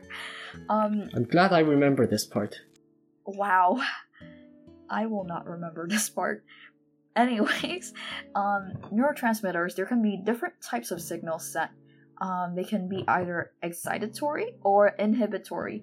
So, excitatory um, signals, they want to be sent to the next neuron, while inhibitory signals, they want to stop this signal from being sent to the next neuron. And i think excitatory was just like they trigger the next neuron to fire and inhibitory is like they stop the next neuron from firing Oh yeah, hmm that's a really good way to put it. Um, after the neurotransmitter has done its job, it has delivered its message. A few things could happen. Um, so number one, one thing that could happen is enzyme deactivation. Henry, what is enzyme deactivation? It's basically some neurotransmitter gets thrown into the synap- synapse or synaptic gap, and then they flow away and then do not go in, onto the next neuron, do- are, are not received by the next neuron, and so they are killed by enzymes. Awesome. Okay, and then there's another thing called um, reuptake. What is that? Reuptake is basically, I think, um, some neurotransmitter gets to reabsorbed into the original neuron that fired, and that's basically reuptake. Mm-hmm. So think of like there's a little. I like to think that there's like a little transporter, like I don't know, man, or like um Oh, I think of it sort of like uh like uh, the neurotransmitter as like you dropped money, and then like when they float away, are people picking it up, and then like reuptake when you, it's you, you picking it up yourself. Think of it like that and you will never forget it. Thank you, Henry. Yeah. I just came up with that. Great. okay, okay. Um and then the last thing that could happen is it could defuse. So unlike um with enzyme deactivation, where like the enzymes eat it up, as Henry explained. So um with diffusal, unlike with enzymes where they eat it up, diffusal happens when like the um, neurotransmitter just sort of drifts away. Like yeah, bye bye. and um there's this thing. Autoreceptors? Yes, yes, yes, yes. Okay, so autoreceptor is basically when there's too much neurons released into the synapse, they will like receive this too much the like the, the neurons, they will pick it up and they will tell the firing neuron who release all those uh, neurotransmitters to say, hey, you've released enough, stop releasing, don't release anymore. That's basically all the receptors. Beautiful. And uh, we should do mention that if the neurons, uh, neurotransmitters do go on to the next neuron, they are received in receptor sites. And there are specific receptor sites for each type of neurotransmitters, which we'll talk about now.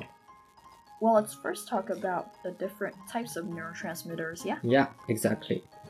So, number one, we have acetylcholine. They are involved in quite a few things. Um, one of them being voluntary motor control. So, Oh, like yes. anything that you want to do, like intentionally, like motor movements. Um, one example is disorders that um, that that involves like muscle movement problems. It's probably because there's a problem with like the acetylcholine neur- neurotransmitters. Um, so that's one way that you guys can draw the connection. Um, and these are found in neurons of the brain and in synapses where axons connect to muscles and body organs, such as the heart. Um, it contributes to the regulation of attention, learning, sleeping, dreaming, and memory. And then Alzheimer's disease involves like um, memory impairments. So it is associated with like like Henry. I think Henry said this earlier, but it has to do with like um, acetylcholine producing neurons deteriorating. So yeah, So I guess I was wrong earlier. Alzheimer's is not associated with deterioration of the sheath. So guys, if like there's a multiple choice saying which like problem Alzheimer's disease is associated with, remember it's a deterioration of ACH producing neurons and not the myelin sheath. So that's it. Okay. Dopamine. Dopamine is like what you do, like what you get when you click on like a YouTube video you don't want to watch. That's uh, basically it. Uh, right, regulates uh, behavior, motivation, pleasure, emotional arousal. Um, yeah, it's also remember dopamine is also uh, associated in motor behaviors, just like uh, ACH. I will not try to pronounce that, and unless I embarrass myself. And yes, high levels of dopamine is linked to uh, schizophrenia, and I think yes, low level have been linked to Parkinson's. Mm-hmm. Okay, and then we have glutamate. Um, glutamate actually um, goes hand in hand with GABA. So these two types of neurotransmitters, they um, they can cause a few things that are kind of related to each other. So let's start with glutamate. Glutamate is a very prominent excitatory neurotransmitter in the brain. Yes. Um, it enhances the transmission of information between neurons, whereas GABA is a significantly important inhibitory tr- neurotransmitter. So it actually does the opposite. It stops neurons from, um, like neuron tr- neuron transmitters. Oh my gosh, from being um, sent to one another, and um, too much glutamate or too little GABA can cause neurons to become overactive, um, which could lead to seizures. Okay, so now Nara Pinefree and Henry go ahead. Involved in a state of vigilance or heightened awareness of dangers in the environment. Thanks again, textbook, and don't sue us, Harvard. Um, and serotonin is a regulation of sleep and wakefulness, eating and aggressive behaviors, and yeah, basically that. Mm-hmm. Oh, so both affect mood and arousal. Okie dokie. Um, then lastly, we have endorphins, and they are chemicals that act within the pain pathways and emotion centers of the brain. Um, they help dull the experience of pain and elevate moods.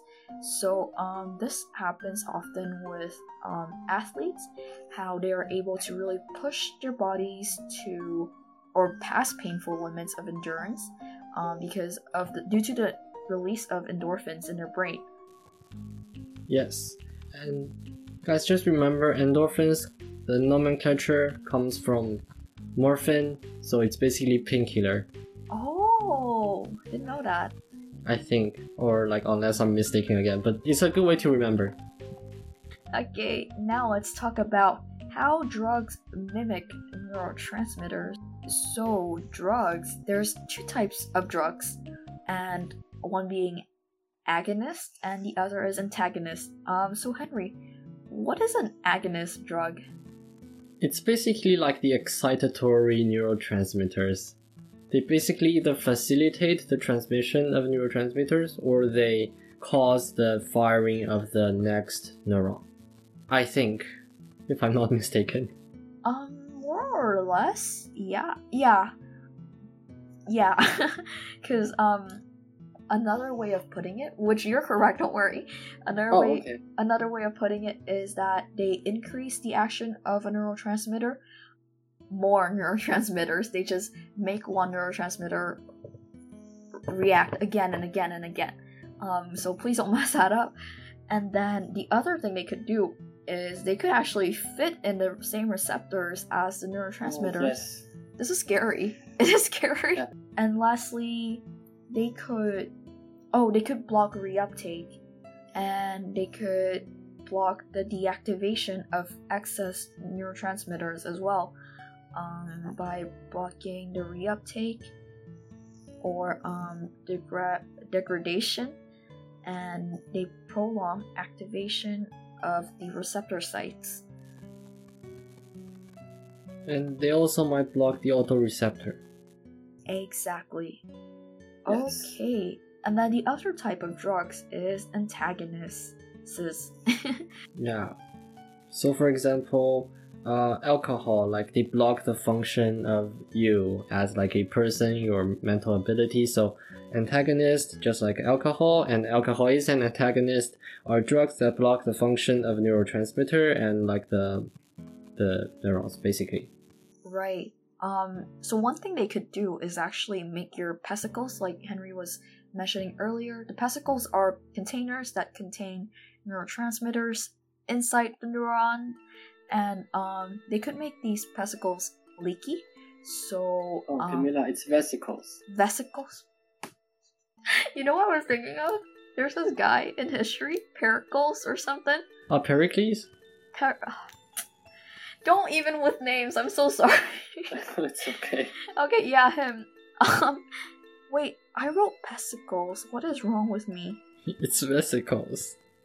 I'm very interesting. Okay, okay. So one thing they could do is um, they could make vesicles, as Henry was saying earlier. These are containers that contain the neurotransmitters within neurons. They could make them leaky, and that means that the neurotransmitters can't be released um, when the vesicles binds with the membrane.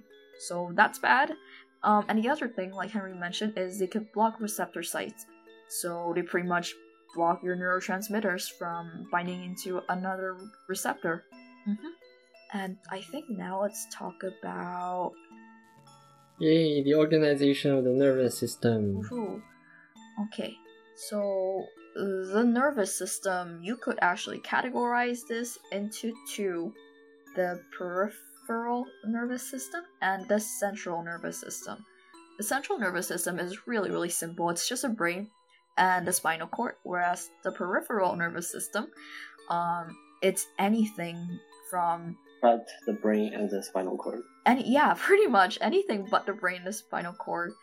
Um, And then that's why it could be split into two more categories autonomic and somatic.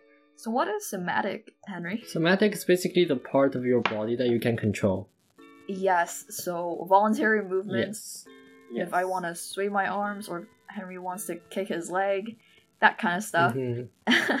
autonomic would be Basically automatic.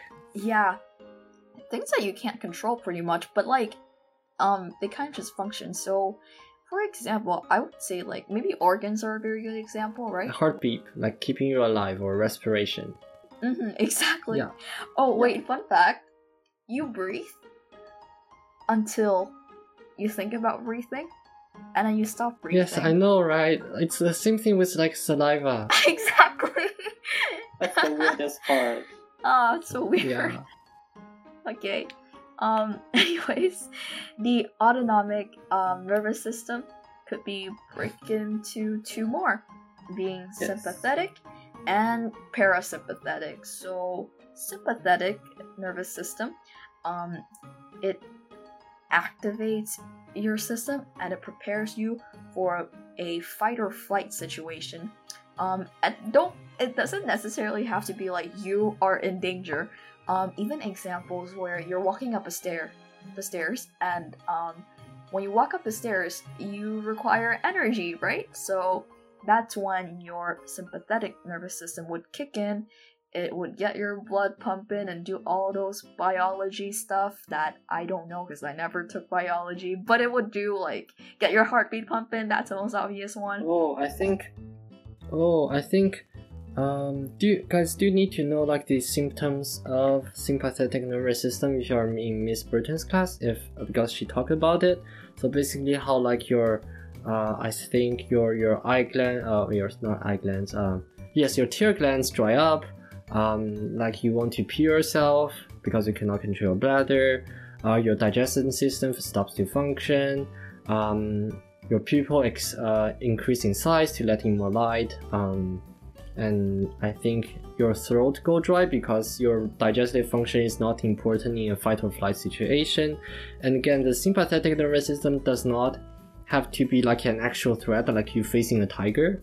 It just needs to be the perception of threat. For example, if you're walking alone in a prefer- uh, in, in broad daylight, but you, you think someone is uh, like stalking you and it's going to kill you, that will activate your sympathetic nervous system.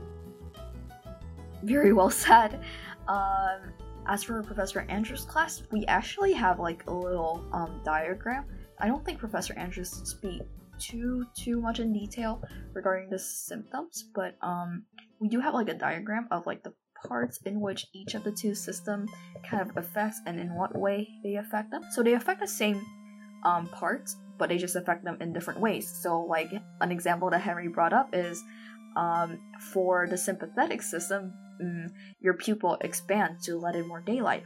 Whereas with the parasympathetic system, um, as we're going to talk about now, so the parasympathetic system really brings you back to normal after your sympathetic system um, comes into action. So with the example of the pupil, after the pupil has expanded, expanded, the parasympathetic, the parasympathetic system, um, it contracts your pupil.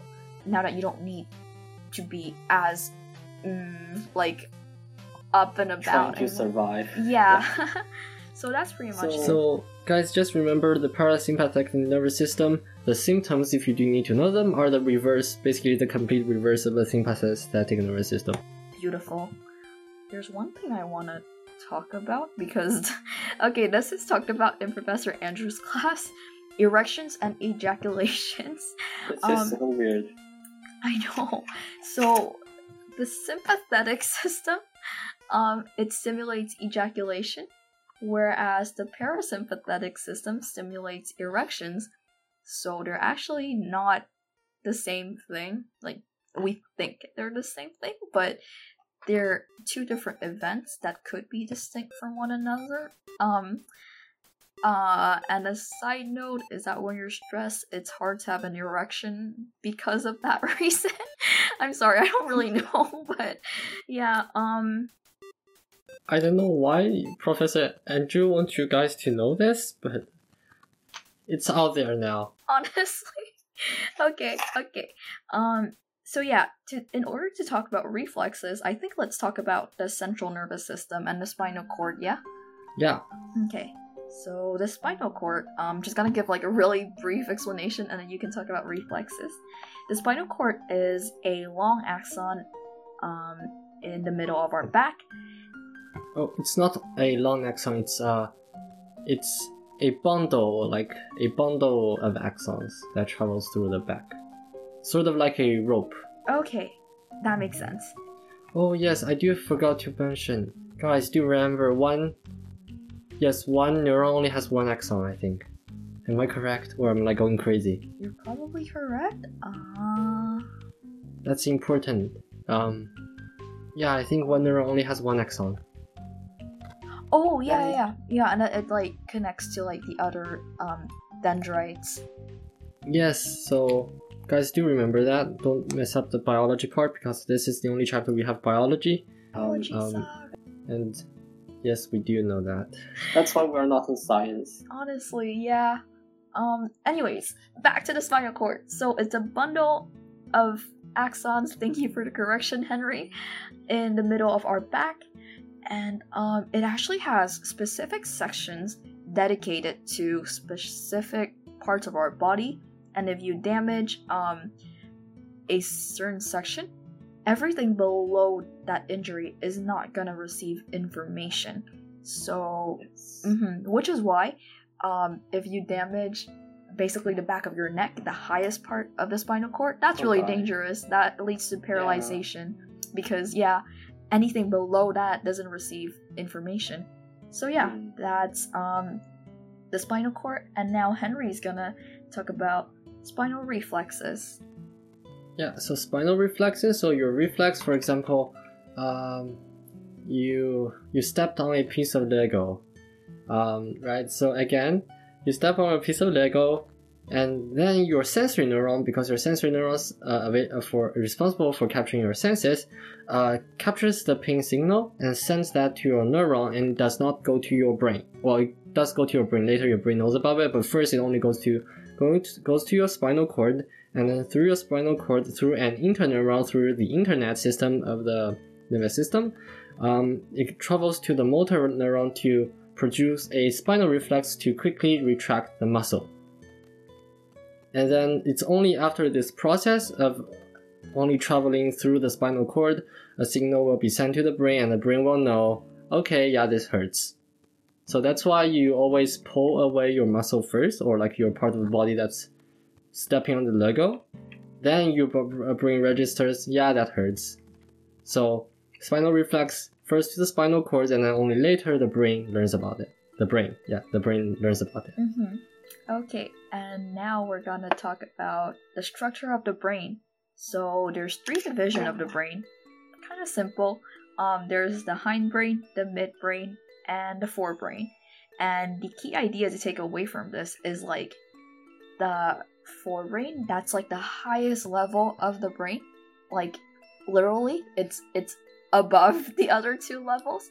And um, you should remember that the higher the levels are, the more complex they are. Like the forebrain is responsible for things like thinking, processing. Like the more really Abstract stuff. abstract stuff, yeah. Um, whereas the hindbrain is not capable of that, nor is the midbrain. So yeah. Um, So just remember, guys, hi- hindbrain is uh, responsible for the autonomic functions, uh, the functions that you ensure that you are alive. For example, breathing, uh, heartbeat, etc., things like that. And do study the parts of the hindbrain which are cerebellum, reticular formation, medulla, and the pons. And uh, the midbrain, on the other hand, they also ensure some biological functions, and they also contain the uh, I forgot what's it called. Um, so basically, they, they they they give you like the part of the brain that allows you to turn towards a stimulus. Yeah, the tectum and the tegmentum or something. The tectum and the whatever the other part's called. Uh, so like they allow. So for example, one you you in classroom like very quiet. You hear a door bang and everyone just turns toward that door. That's your tectum and your tegmentum. You found again. I forgot the name. Um, yes, tegmentum. And uh, they, they are the parts of the brain in the midbrain that allows you to do that. And finally, the forebrain, just like Camilla talks about, it's the your it's the big brain part of your brain. yeah, so the Yeah. forebrain is, um, as I've mentioned, like it's crucial for um, complex cognitive, emotional, sensory, and motor functions. Um, it has a few parts to it. It has the sub- subcortical structures, so they're like areas of the forebrain that um, houses under the cerebral cortex um, near the very center of your brain, and they play very important roles in um, transmitting information throughout your brain, um, performing like specific human tasks. Like you guys should study this on your own, but um, the subcortical structures um, include the thalamus, which is responsible for like relaying and filtering information from the senses and transmitting that to the cerebral cortex. Um, the hypothalamus, which is responsible for regulating body temperature, hunger, thirst, and sexual behavior. Um, the pituitary gland, um, it's known as the master gland of the body's hormone producing system because it releases hormones that direct functions of many other glands in the body. Um, the hippocampus, which is responsible for the creation of new memories and putting them into a network of knowledge so that it could be stored in other parts of the cerebral cortex. Um, the amygdala, yeah, I said that right. Okay, it is um, located at the tip of each horn of the hippocampus, and it plays a very important role in many emotional processes, um, particularly the formation of memory and the basal Emotional memories. emotional memory important yeah um, and lastly the basal ganglia um, which is a set of um, subcortical structures that directs intentional movements um, under which there's a part of it that's called the striatum and it involves the control of postures and movements. Yeah um, now we can talk about the cerebral cortex. Wait, uh, before uh, you guys move on, Miss Burton, do you want you guys to know that amygdala is very responsible for fear responses, uh, fear emotions, and uh, I do have a little memory tips for you guys. Uh, amygdala, so the first is ami, so it's like French friend, so like friend with emotion, right? With friend, you, you're happy, so unlike like in COVID, so you're sad, so ami, like emotion, so remember that. Awesome. And then, um, want to talk about the cerebral cortex? Yes, the big brain part. So you want to tell us about that a little bit? I actually don't remember. That's okay. It's really simple. The cerebral cortex is the outermost layer of the brain.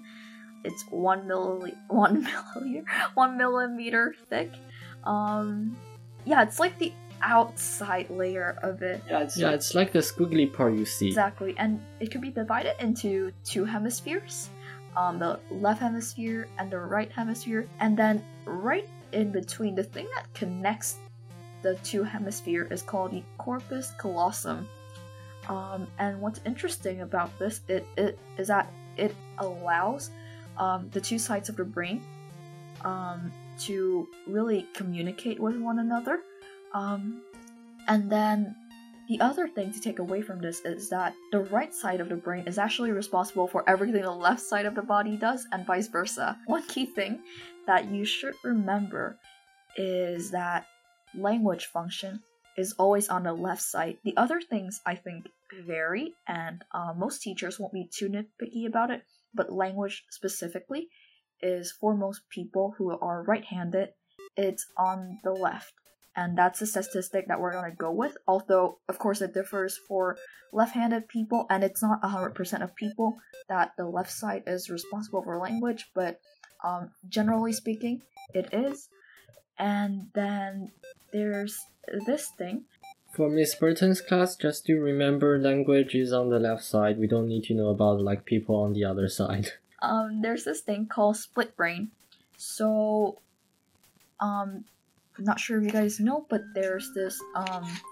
the, there's this like condition called epilepsy, um, where like a part of the brain, um, because it's not functioning correctly, there's like an electrical storm, as our professor puts it, that originates from that part of the brain, and it spreads to all other parts of the brain, and it leads to seizures which is not good. So one way to like really prevent that seizure is to cut the corpus callosum, the thing that connects the two sides, the two hemispheres of the brain.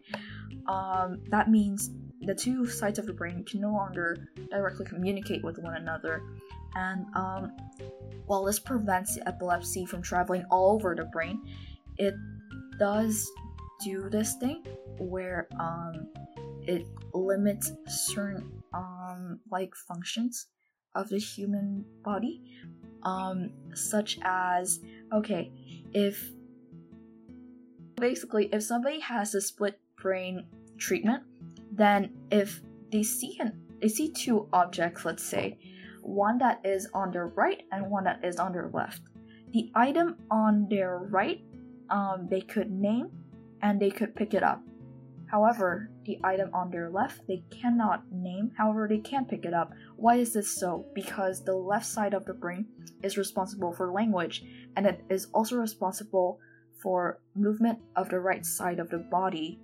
Um, meanwhile, the right side of the brain it is responsible for the left side of the body's movement, but it is not responsible for language.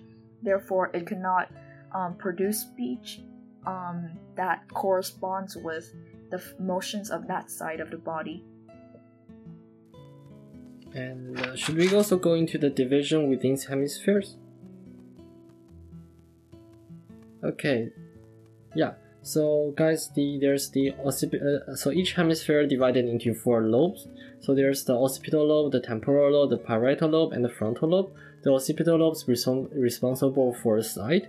The temporal lobe responsible for hearing and on the left side, exclusively the, the left side of the temporal lobe, uh, it houses the Wernicke's area, which is responsible for language interpretation and also some speech. And uh, in the frontal lobe, there's the Broca's area we talked about in the beginning, it's responsible for language production. And parietal lobe, I actually do not remember what's that responsible for. Um, the parietal lobe. okay, this one is actually um, the one to process information regarding touch um, which has to do with the somatosensory cortex. I'm pretty sure it is inside of that. That cortex is inside of this lobe. Yes, it is. Mm-hmm. And it also integrates information from uh, the other lobes. I'm reading this from like the textbook definition. So, and then um. Oh yes. Uh, one note on the somatosensory cortex is just like a soma is I think the Greek or Latin word for the body. So the somatosensory cortex is like every part of that cortex linked to a single part of the body. Um, and I think, for example, if a person is like amputated in one part of the body, that part of the somatosensory cortex will get taken over by other uh, parts of the body. For example, uh, well, if you touch like an amputated arm of a person, they might uh, instead feel like that in coming from like another part of the body, for example, the thigh, the thigh, because the thigh has taken over that part of the somatosensory cortex. And so, in other words, the cortex, the somatosensory cortex, the neurons on it, does not die out with like the amputation of a body part. Instead, it's taken over by other body parts, mm-hmm. so to mm-hmm. speak. Mm-hmm.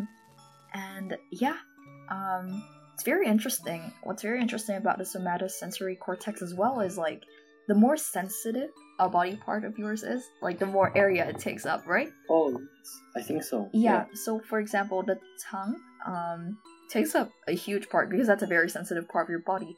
I'm pretty mm-hmm. sure fingers should too. I think. Um, yeah, and then um, the other cortex you have is the motor cortex, and it's funny because the motor cortex, um, the parts that are responsible for each um, part of your body on the motor cortex is very, very similar to that of the somatosensory cortex. Um, and the motor cortex is responsible for the uh, manipulation of movement. So, like, the more um, manipulation you need for like certain parts of your body, the more area it's gonna take up, which is really interesting. And that's why you arrive at like this little figure called the homun homunculus homunculus I forgot what's it called. Yeah, it's yeah, like yeah. it's this little guy, and um, he is the proportional representation of how much space in the brain is designated to specific parts of the body. Um, and you could look at him in your textbook, I believe.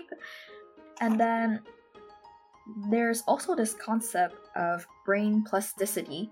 It's the ability of the brain to really adapt its function and structure so yeah, for example, it like it has the ability to reorganize itself and change and adapt to like conditions. Um, like there's this patient who um, we talked about this patient who lost um, half of her brain due to like because she had a very very bad seizure and it was necessary to remove half of her brain but her um, brain was able to like adapt to that and um, pretty much like transferred all information from like one side of her brain to the other to continue functioning. Like that's a key takeaway from it. The fact that like the brain is able to respond to new experiences. Um, it can learn new things like new languages, new games, and um, it could compensate for lost function after damage. Um, also, um, do you know that it's easier to do this when you're younger than when you're older because, um, like, your neural transmitters or neurons when you're younger. A lot of them aren't designated to like jobs just yet, so they have like a lot of free neurons. Whereas when you're older, when you're just older, it's just a lot harder to like adapt and things. It kind of reflects a human behavior. So yeah, you can think of it that way. Yeah, sort of like the stereotype, like older people are more conservative, exactly. younger people are more free thinking. But again, stereotypes are stereotypes. Exactly. Okay. Um, do we want to cover like genetics real quick? And yeah, then... genetics are important. okay, so this has to do with um, evolutionary psychology actually, because that dealt with natural selection, so you could make the connection here. Um, so, behavioral genetics is the study of relative contribution of genetic influences and environmental factors on behaviors and mental processes. Um, and so, like, we try to associate which gene usually leads to which type of behavior or mental processes. Um, it all goes back to that argument of nurture versus nature that we talked about in chapter one, like how much of us is created by our environment versus how much are we like just born with it genetically. Um, mm-hmm. So genes um, are the unit of hereditary transmission. Again, my apologies for the pronunciation. Um, and they are sections of your they are sections on your strands of DNA which are organized into chromosomes um, and they one way to think of it is like they're like the recipe for who you are. mm-hmm. Yeah, but however, do you remember the epigenetics part? So it's basically studying how environment affects the genetics. So, for example, so think of your genetics as like a a uh, a recipe, as Camilla said, that your mom used to make. And then, like uh, epigenetics is that you take that recipe, but you add your own spin on it. Yes. Yes, yes, that's very interesting. Traits. Traits are observable behaviors, or traits are observable things, such as Henry has dark hair. That's a trait of Henry. Mm-hmm. Um, yeah, that's pretty self-explanatory. um, okay, and um... then now, um, how genes interact. So most cells have 23 pairs of chromosomes, except for gametes, which are sex cells, also known as sperms and eggs. They only have half of that um, because when the sperm meets the egg, they apparently come together and they like do biological magic, which we, social science people don't care about. Pretty much, yeah. Um, and um, oh, an argument that my teacher brought up during our um class is that the reason why it's more complicated in psychology comparing to biology is that in psychology it's not very straightforward. Um, there could be like some wishy-washy because like how we can't directly say that one gene is responsible for aggressivity versus another that's responsible for sympathy. It's a bit more wishy-washy than that. Like you don't necessarily have to remember that for um the exam, but it like contributes to your understanding pretty much. Okay, and now let's talk about transmission because gene pairs can be dominant, recessive, or codominant. So dominant is that um, dominant genes are you can think of them as being stronger than recessive genes. So um, if you have a pair of like one dominant and one recessive gene, then the dominant gene is gonna show. Think of it like that. Whereas recessive recessive genes, because they're weaker than dominant genes, you can think of it like that. Um, you need two pairs of recessive genes for the gene to really show. Um, in the case of the dominant gene, that the recessive gene is actually hidden. Like you can't actually see it. For example, if you have a parent with blue eye, blue eyes, and the other with like darker eyes, um, chances are you're gonna get the darker eyes because that's a dominant gene. Whereas you do actually have the blue eyes gene, but it's a recessive gene, so you don't show it, but it's there, so it's a hidden gene. And then codominant genes, um, that's where both of the genes, or you can also say both alleles, are expressed. Um, meaning, so think of it like blood transmission. For example, if your mom has um, blood type A and your dad has blood type B and you have blood type AB, that's an example of codominant. There's also a lot of problems um, associated with recessive genes, which is why it's not a good thing to like marry your families because when you marry your families remember that recessive genes they they need both genes to be recessive to show um, whereas like if you if only one person has that um, recessive gene and the other is dominant, it won't show. So a lot of disorders are actually associated with recessive genes, and the odds are if you're gonna marry somebody who comes from the same um, family line as you, you both might be carrying that recessive gene, and then that gene will show because there's no dominant gene to counteract that. That's like the easiest way to understand it, um, I suppose. Mm, yeah, um, genes and the environment. Okay, so again, we're almost done. I'm gonna go over this really, really quick. So, um, there are different types of studies to study genetics. Um, it all really has to do with like the nature versus nurture um, argument that we talked about. So, um, one of them is family studies, where like we use the family tree model to track down like um trends or things like that. So that one's kind of self-explanatory, I suppose.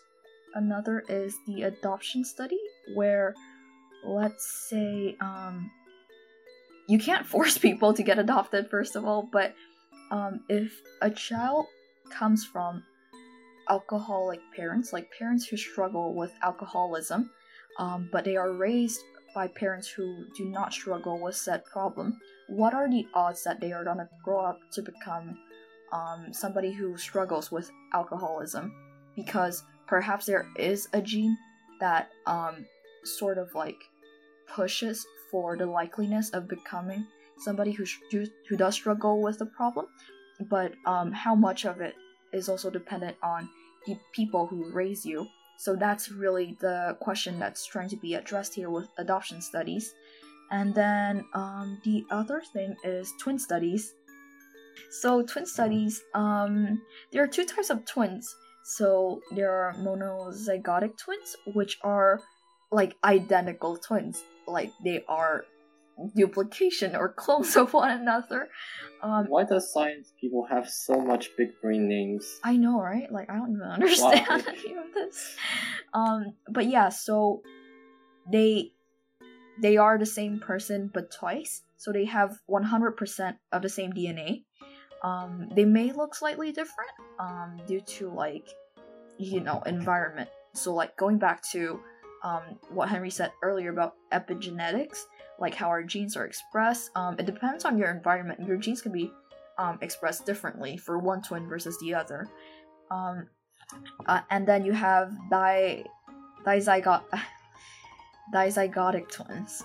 Okay, got it. So basically, not identical twins, from what I understood. Exactly. Um, also known as fraternal twins. Um, so they are understood to be no more similar than brothers and sisters, and they only share 50% of genes. So it's actually they're from two different eggs. They're not one egg that splits into two, which is the case with monozygotic twins. They are from two different eggs. There were IQ studies that shows that like identical twins are more identical when it comes to IQs than fraternal twins are. Um, and this proves that um, genetics do factor in a lot when it comes to like your IQ. So your IQ is more likely to be affected by your genetics than your surrounding is the argument that's being made with this study. Okay. We're We're finished. finished. hmm we're finished. We're actually finished. Do you want to do the outro? I mean, thank you for sticking with us over three hours.